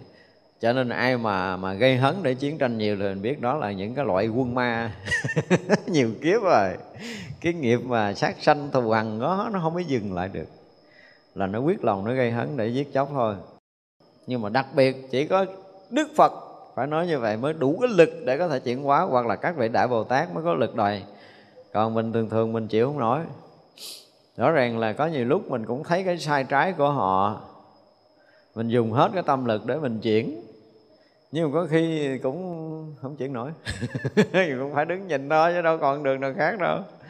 Đi chờ lúc nào đó hồi tâm họ, một chút hồi tâm của họ đó thì mình mới nhân cơ hội, cái thiện căn của họ nảy nở lên, thì mình mới bắt đầu dùng cái lực tâm của họ kèm theo cái lực của mình chuyển người ta. Còn cái hồi mà họ đang cắm đầu, cắm cổ đi vào con đường xấu nắm chân kéo lại cũng không có ra đâu. Không có dễ. Thành ra có những cái chuyện xấu mình thấy trước mắt mà mình không làm được. Vậy thứ nhất là rõ ràng là cái lực tâm của mình nó chưa có đủ để chuyển nổi cái nghiệp, cái ác nghiệp của họ đang bắt đầu hiện ra. Cái giai đoạn mà họ hiện ác nghiệp ra đó là giai đoạn nó gọi là cái cái cường liệt của nghiệp. Yếu sức không chịu nổi. Thấy làm dập được rồi dập, nhưng mà không thì phải dừng để ngó. Ngó cho tới khi nào mà nó đi sâu vào con đường nghiệp báo mà mình thấy rõ ràng là nó có phát khởi một chút nào cái thiện căn nó muốn dừng lại hay là cái đại khái là nó ăn năn, nó hối hận cái gì đó. Nó chỉ có một chút thiện căn nổi lên mà chụp được lúc đó là có thể thay đổi. Thành ra có đôi lúc thấy người ta sai vẫn ngồi đó chờ. Trời đất ơi. Trong đạo Phật nó có nhiều cái vậy đó. Nó ngồi đó chờ nó nó làm ác nó làm xấu. Mình chặn nó thì mình sẽ bị quả nữa. Chứ đâu phải dễ mà thấy cái xấu người ta ngăn chặn được liền đâu. Tại vì cái lực cái lực tâm của mình nó, nó không có đủ. Phải nói là cái nghiệp của họ tới cái lúc đó nó cường liệt nó dũng mãnh lắm. Và chạm vô đó là bị rất là sốc. Và có khi ảnh hưởng ngược tới gọi là phản ứng phụ thành ra có những cái phải nói thiệt là ngay cả những cái người bệnh, mà khi mình nhìn họ, mình thấy là cái nhân quả mà phải phải đồi để mà họ phải trả trong cái đoạn này á, là nó quá mạnh đi. Buộc mình phải chờ, buộc phải chờ tới năm này qua năm kia luôn á. Có những người vài ba tháng mình thấy mình à, gọi là thọc tay vô ở đang ngăn chặn nhân quả được là mình sẽ thọc tay vào. Hoặc là những cái chỗ mà họ đau đớn quá mức đổ đớn quá mức mà nhân quả nó giống như là nó trả tới đó rồi nó cũng muốn nó nó cũng muốn dừng tay. Thì nghi khi đó mình thọc tay để ngăn chặn nhân quả được. Chứ còn muốn mà muốn gọi là muốn cứu thoát một cái người mà đang phải trả nhân trả quả mà không phải dễ đâu không phải dễ đâu. Đụng chạm mà ngăn chặn nhân quả là rất là nhiều các phản ứng phụ. Tôi dùng cái từ là phản ứng phụ bị dội lại. Giống như lấy cái trái banh mà chọi mạnh vô trường đó, nó sẽ dâng ra rất là mạnh thành ra là lực phật thì mới đủ quá tán ngay tại chỗ. Các vị đồ tán thì cũng có những vị đủ sức quá tán tại chỗ. Các vị mà thường thường thì cũng phải là, gọi là, phải tùy thời, tùy lúc, tùy duyên, tùy người, tùy hoàn cảnh. Chứ không phải là gặp cái chuyện xấu ác là mình có thể làm được. Nó có những cái như vậy, thành ra nó rất là khó trong cái việc chuyển hóa mà. Các vị bồ tát mà không đủ lực thì chịu không đủ lực mà đi trong các loài các cõi có những khi là mình thấy rõ ràng là mình chỉ là tác tâm, tác niệm và mình chờ đợi chờ đợi mỗi ngày nào đó. Thành ra có những cái cái bệnh rõ ràng á, tôi phải nói thật là có những bệnh rõ ràng là là khi mà lúc mà tôi còn trực tiếp để khám á, thì họ bước vào mình mình phải phải phải thấu tận cái gì đó của họ một chút chứ không phải tôi nhìn vô cái bệnh đâu. Tôi nhìn sâu vào họ trong ánh mắt của họ, trong cái nghiệp báo của họ, mình thấy rồi cái người này ngăn chặn được liền, là mình ngăn chặn được liền. Còn những người ờ, thấy bệnh cũng sơ sài lắm nha, nhìn thấy nó không có đau nhất khỉ vậy hết, chứ như mình, vậy đó mà đụng nổi tin không? Có những bệnh thật là nặng mà mình nhúng tay là xong. Có những bệnh rất là nhẹ mà nhúng tay bị dội. Không phải nhân quả nó như vậy đó cho nên thực sự là trị bệnh nó không phải là cái chuyện mà khám bệnh bình thường. Không phải mấy cái chuyện đó, không phải cái chuyện đó đâu. Nhiều khi người ta không có biết, người ta không có biết. Cái kiểu như bệnh rồi khám rồi nó rồi tim này nó rồi thận này nó rồi uống thuốc rồi nó không phải không phải cái đó. Cho nên đụng chạm tới nhân quả là một cái chuyện đó, nó phải nó là phải, không phải là mình không thương, nhưng mà phải dùng cái từ là rất là cân nhắc. Lúc nào mới đụng được cái nhân quả này? Trước đó một giây, mình cũng có thể bị thất bại. Sau đó một giây cũng có thể bị thất bại, mà phải đúng thời điểm đó là chuyện đó mới giải quyết được. Đó là chuyện của nhân quả. Nó không phải dễ đâu, không phải dễ đâu. Nhiều khi là những nhiều người họ trách móc mình, tại sao mình vậy mình không giúp? Không hiểu được, không hiểu được. Mình cũng không có thời gian để mình giải thích. Và chuyện đó không phải là làm trong lúc đó được. Ngồi ở đó có những cái chuyện mà rõ ràng là mình đứng trơ ra mình nhìn. Đứng trơ nhìn thiệt luôn, thấy họ đau thiệt nhưng mà không có đụng vô được. Đụng bằng cái gì? Đương nhiên là mình rất là thương, nhưng mà đụng vô thì không phải dễ đâu á. Nó có khi nó nặng thêm. Tôi nhớ có một lần á, vừa tác ý thôi, tôi vừa tác ý là tôi đụng vô thôi là nó làm giữ đang trên ghế nó làm cái đùng xuống rồi nó giật đầu luôn đó. Mình rợ gờ tay mình đỡ không kịp luôn, quý vị tin không? Mà nó quyết lấy mạng, nó quyết lấy mạng, nó đến lúc mà nó giật đến mức người này xỉu, bắt đầu nó nó nó nhập vô. Nói là ông không được quyền đụng tới cái này, tôi dứt khoát là tôi lấy, tôi không có bao giờ tôi tha. Ông không được đụng vô. Phải là gọi là thuyết phục đủ thứ chuyện, đủ thứ điều phải so dịu rồi phải giải thích. Hồi nó dịu nó dịu thì tại vì mình thấy nó nó sân si thôi. Chứ còn cái nhân quả nó không có đến cái độ là lấy mạng hiểu không? Mình nó nó nó, nó sân lắm rồi nó đã đã đã chạm được cái nhân quả cũ là nó quyết lòng nó hơn thua. Và nếu mà mình giải tỏa được mình giải tỏa được và cứu được. Họ giờ thấy rất là nặng nhưng mà mình nhìn sâu về nhân quả nó không phải là lấy mạng được người này tức là nhân quả không đủ lấy mạng và nó lầm là nó lấy được. Có những cái chuyện nó kinh khủng như vậy đó nó nghĩ là nó lấy mạng người này được rõ ràng là cũng ngáp ngáp thiệt rồi. Nhưng mà mình ra tay được á, là cứu được mạng. Mà đâu phải dễ đâu cái này là cái duyên tùm lum chuyện trên trời hết trơn cái này nhân duyên nhân quả giữa mình với người đó nó cũng có rồi đó là là nhân duyên người quả người đó có thể chuyển được. Người nhân quả đó cái người mà mà mà gọi là quyết lòng để hành hạ người ta là họ có thể nghe được lời nói của mình. Nó cũng nhiều chuyện lắm. Đó là ra chuyển hóa một chuyện không phải đơn giản đâu. Chỉ có lực Phật mới đủ sức thôi, còn mình là thuộc cái dạng mà lông cơm thì mình phải chấp nhận cái lực mình yếu. Và gọi là theo đúng cái nghĩa đạo Phật là độ người có duyên. Chứ không có bao hàm hết được đâu. Nói thì thấy chung chung, nhưng mà độ thực sự mà phải chạm tới nhân quả của ai đó một việc gì đó là rõ ràng là phải rất là cân nhắc, chứ nếu không là nó sẽ bị phản ứng ngược phản ứng ngược thì cũng nhiều chuyện lắm, không có đơn giản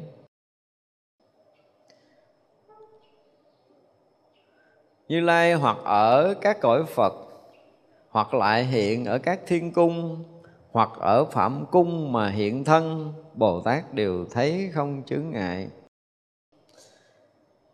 Có những cái đoạn mà Đức Phật phải ở hoài những cái cõi cao không phải xuống thấp như cõi người của mình. Không phải đoạn đâu mà nhiều hơn. Tại vì sao? Cái phước báo của các cái cõi cao hơn mình đó và cái nhân duyên của họ được thường gặp Phật không, cái này mới là cái chuyện này đó phước báo họ lớn và nhân duyên họ thường được gặp Phật có những cái cõi vậy thì hết Đức Phật này xuất hiện cho tới Đức Phật này xuất hiện có những khi Đức Phật xuất hiện ở thiên cung, tức là những cung trời, nhớ chưa?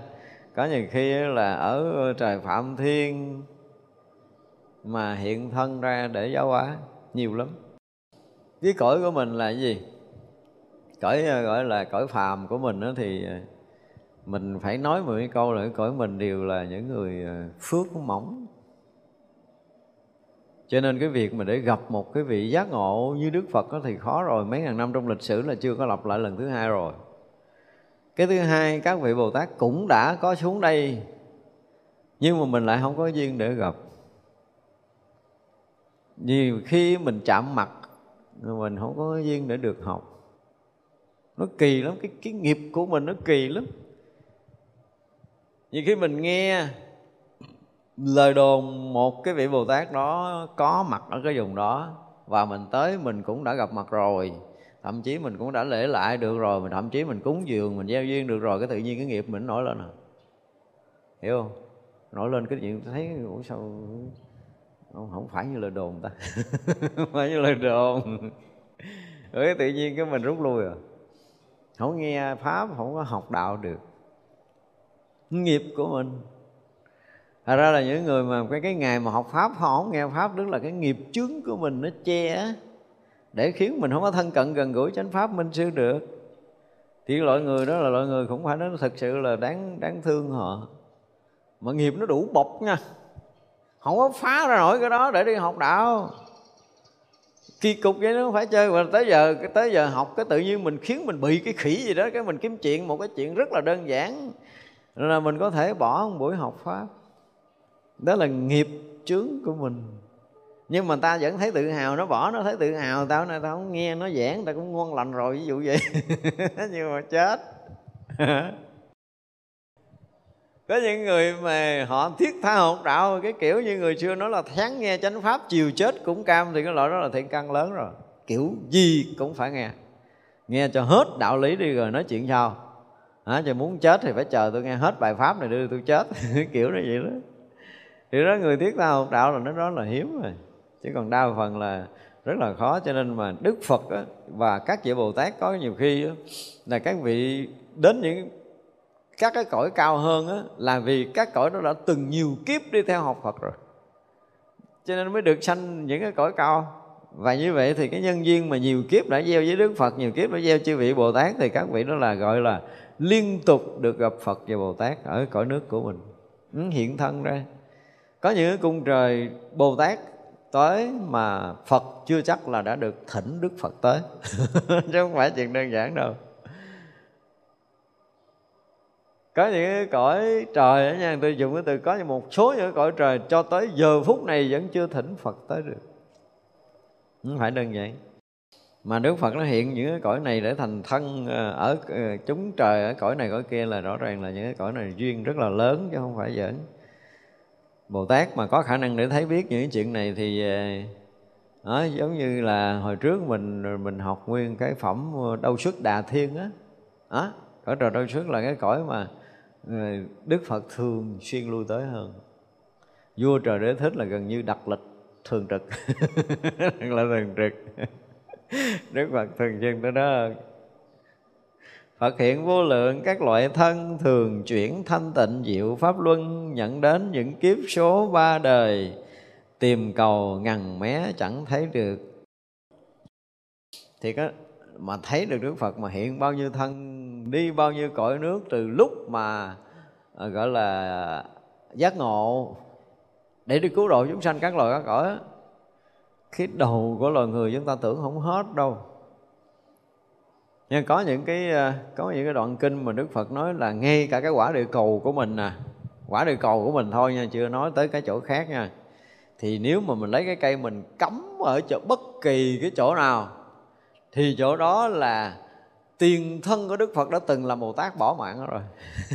Chúng ta thấy kinh khủng rồi cái cõi của mình rồi á mà là tiền thân của đức phật đã từng lui tới cứu độ chúng sanh mình chết để mà trải khắp cái mặt đất này là không có cấm chỗ nào, không có đụng cái thân, tiền thân của đức phật. Thấy ghê không? Đó. Bởi chấp nhận sinh tử vô lượng kiếp lui tới cõi này để giáo hóa chúng sanh mà không phải đây dùng từ là vô lượng, vô biên, vô số thân ở vô số cõi nước ở khắp mười phương. Cho tới là tam thiên, đại thiên thế giới này à, muốn biết được ngàn mé cũng không biết nổi cõi của mình thôi là mình còn chưa biết là tiền thân của Đức Phật làm Bồ Tát đã lui tới đây bao nhiêu tỷ kiếp rồi. Cái số sanh tử của mình á, cái số mà gọi là đời kiếp mà sanh tử của mình làm người ở cái cõi này á, nếu mà so ra còn ít hơn một phần tỷ cái thân của Bồ Tát hiện tới cõi này giúp chúng sanh loài người cõi mình. Chứ Đức Phật có nói một kinh mà ông chỉ cần lấy một cái cây rất là nhỏ cắm bất kỳ ở nơi đâu thì nơi đó là ta đã từng bỏ thân mạng để cứu chúng sanh. Không có chỗ nào cấm, không trúng cái thân của Phật hết đó dễ sợ không? Tiền thân của Đức Phật đã từng đi trong sinh tử cứu độ như vậy. Thì đây cũng nói rất rõ ràng là Đức Phật quá nhiều thân rồi, nhận đến nhiều kiếp, rồi trải qua ba đời vô số kiếp. Muốn tìm cái ngần mé mà của Đức Phật đã từng thay đổi thân, đi tất cả các loài cá cõi là không được. Không ai đủ sức đó. Chỉ có các bậc Bồ Tát khi mà, gọi là chứng đạo rồi thì mới có khả năng biết được là Đức Phật tới cõi này bao nhiêu lượt. Đã từng bỏ bao nhiêu thân mạng ở cõi này để cứu độ chúng sanh, còn người thường là không bao giờ biết được cái ngàn mét của nó. Vũ tòa cao rộng tối tôn thượng cùng khắp mười phương vô lượng cõi, Các loại tướng tốt dùng trang nghiêm, Phật ngự trên đó khó nghĩ hết. Mình cũng chưa từng thấy một cái tòa báo nào, đúng không? Cái pháp tòa thôi, cái tòa ngồi của đức phật thôi cái hào quang thôi là mấy cái ông trời phải bịt mắt á. Đừng nói cõi của mình. Cái pháp tòa để ngồi của đức phật á. Tại vì sao? Tại vì vô lượng phước báo nó hiện ra đó. Vô lượng phước báo của đức phật hiện ra trên cái tòa kim cang mà đức phật ngồi á. Thì mình không có tưởng nổi cái quý kiểu gì. Giờ mình tưởng tượng rồi mà cỡ một cái ghế của mình đang ngồi cẩn tới tám ngàn cái viên kim cương, mỗi một cái viên 100 cara không có nghĩa lý gì đó. không có nghĩa lý gì nữa cái đó là chỉ của báo cõi mình thôi. Cái của báo của các cõi nó không có nói tới cái chuyện kim cương như mình. Cái cõi của mình nó quý cái vật mà nó khó hư, khó hoại, nó có ánh sáng chiếu lấp lánh, đó là cái cõi của mình. Gọi là vật báo cõi của mình bước vào cõi trời cái báo vật nó khác. Nó giống như bây giờ nè. Bây giờ mà những cái viên thiên thạch á ai mà biết tới cái vụ thiên thạch quý vị thấy cái chuyện kinh khủng rồi nó chừng lóng trai thôi là có thể uh, mấy kilo. Thấy à và nó bán quý vị biết là chắc cũng vài tỷ đô á. Chỉ xíu. Kim cương nghĩa lý gì? đó là những cái mà gọi là cái giống như ông trời quét rác lỡ mà rớt xuống cõi của mình. Rác của người ta quét rớt trên cõi của mình. Nó quý đến mức độ gì đó. Thật ra là nó qua khỏi cõi người mình là vật báo khác vật báo khác. Nếu là nói về cõi vật chất á, thì cái cõi mình có những cái vật báo của mình đem lên kia nó nó quét chạy không có kịp. Rác rác mà rác mà thôi, rạng gọi mà rác, không muốn nhìn nữa. Cho nên những cái vật báo của mình nó không có so gì với cái ghế ngồi của vua trời. Mà tất cả những cái ghế báo của vua trời cũng không muốn so gì với cái chỗ ngồi của vị la hán. Tất cả những cái ghế báo của các vị la hán cũng không so gì với vị bồ tát và tất cả những ghế báo của các vị bồ tát cũng không so gì với đức phật. Nó chúng ta phải tính từng tầng vậy đó. Cho nên cái phẩm đầu sức đà thiên quý vị thấy cái vụ cúng dường không? Rõ ràng là chư thiên các cõi về cúng, đúng không? Cúng quá trời, nào là lầu cát, nào là cung điện, nào là toàn ngồi đủ thứ. Rồi tới hồi bồ tát là cúng dường cái cái mấy kia nó bay bé vào đâu. Bồ tát mà phát tâm, cúng cái tòa cho đức phật ngồi là tất cả các cung điện của cõi trời phải giặt ra ngoài hết để đủ cho cái ghế mà chỉ có bồ tát mới hiểu nổi và có cái phước báo đủ để có thể cúng dường cái tòa ngồi cho đức phật. Không phải đức phật chọn lựa mà là cái phước của đức phật á, đủ để có thể tọa lên cái tòa nào. Cho nên nếu đức phật vừa xuất hiện một cái mà chúng ta thấy cái cách diễn tả hay không? Đó là khắp tất cả cõi trời cúng dường rồi, khắp chư đại bồ tát cúng dường rồi. Thế mà đức phật hiện thân ra thì cái tòa kim cang đức phật hiện. đó rõ ràng nó tòa kim cang đức phật hiện ra đức phật chỉ ngồi cái tòa kim cang cái phước báo của mình.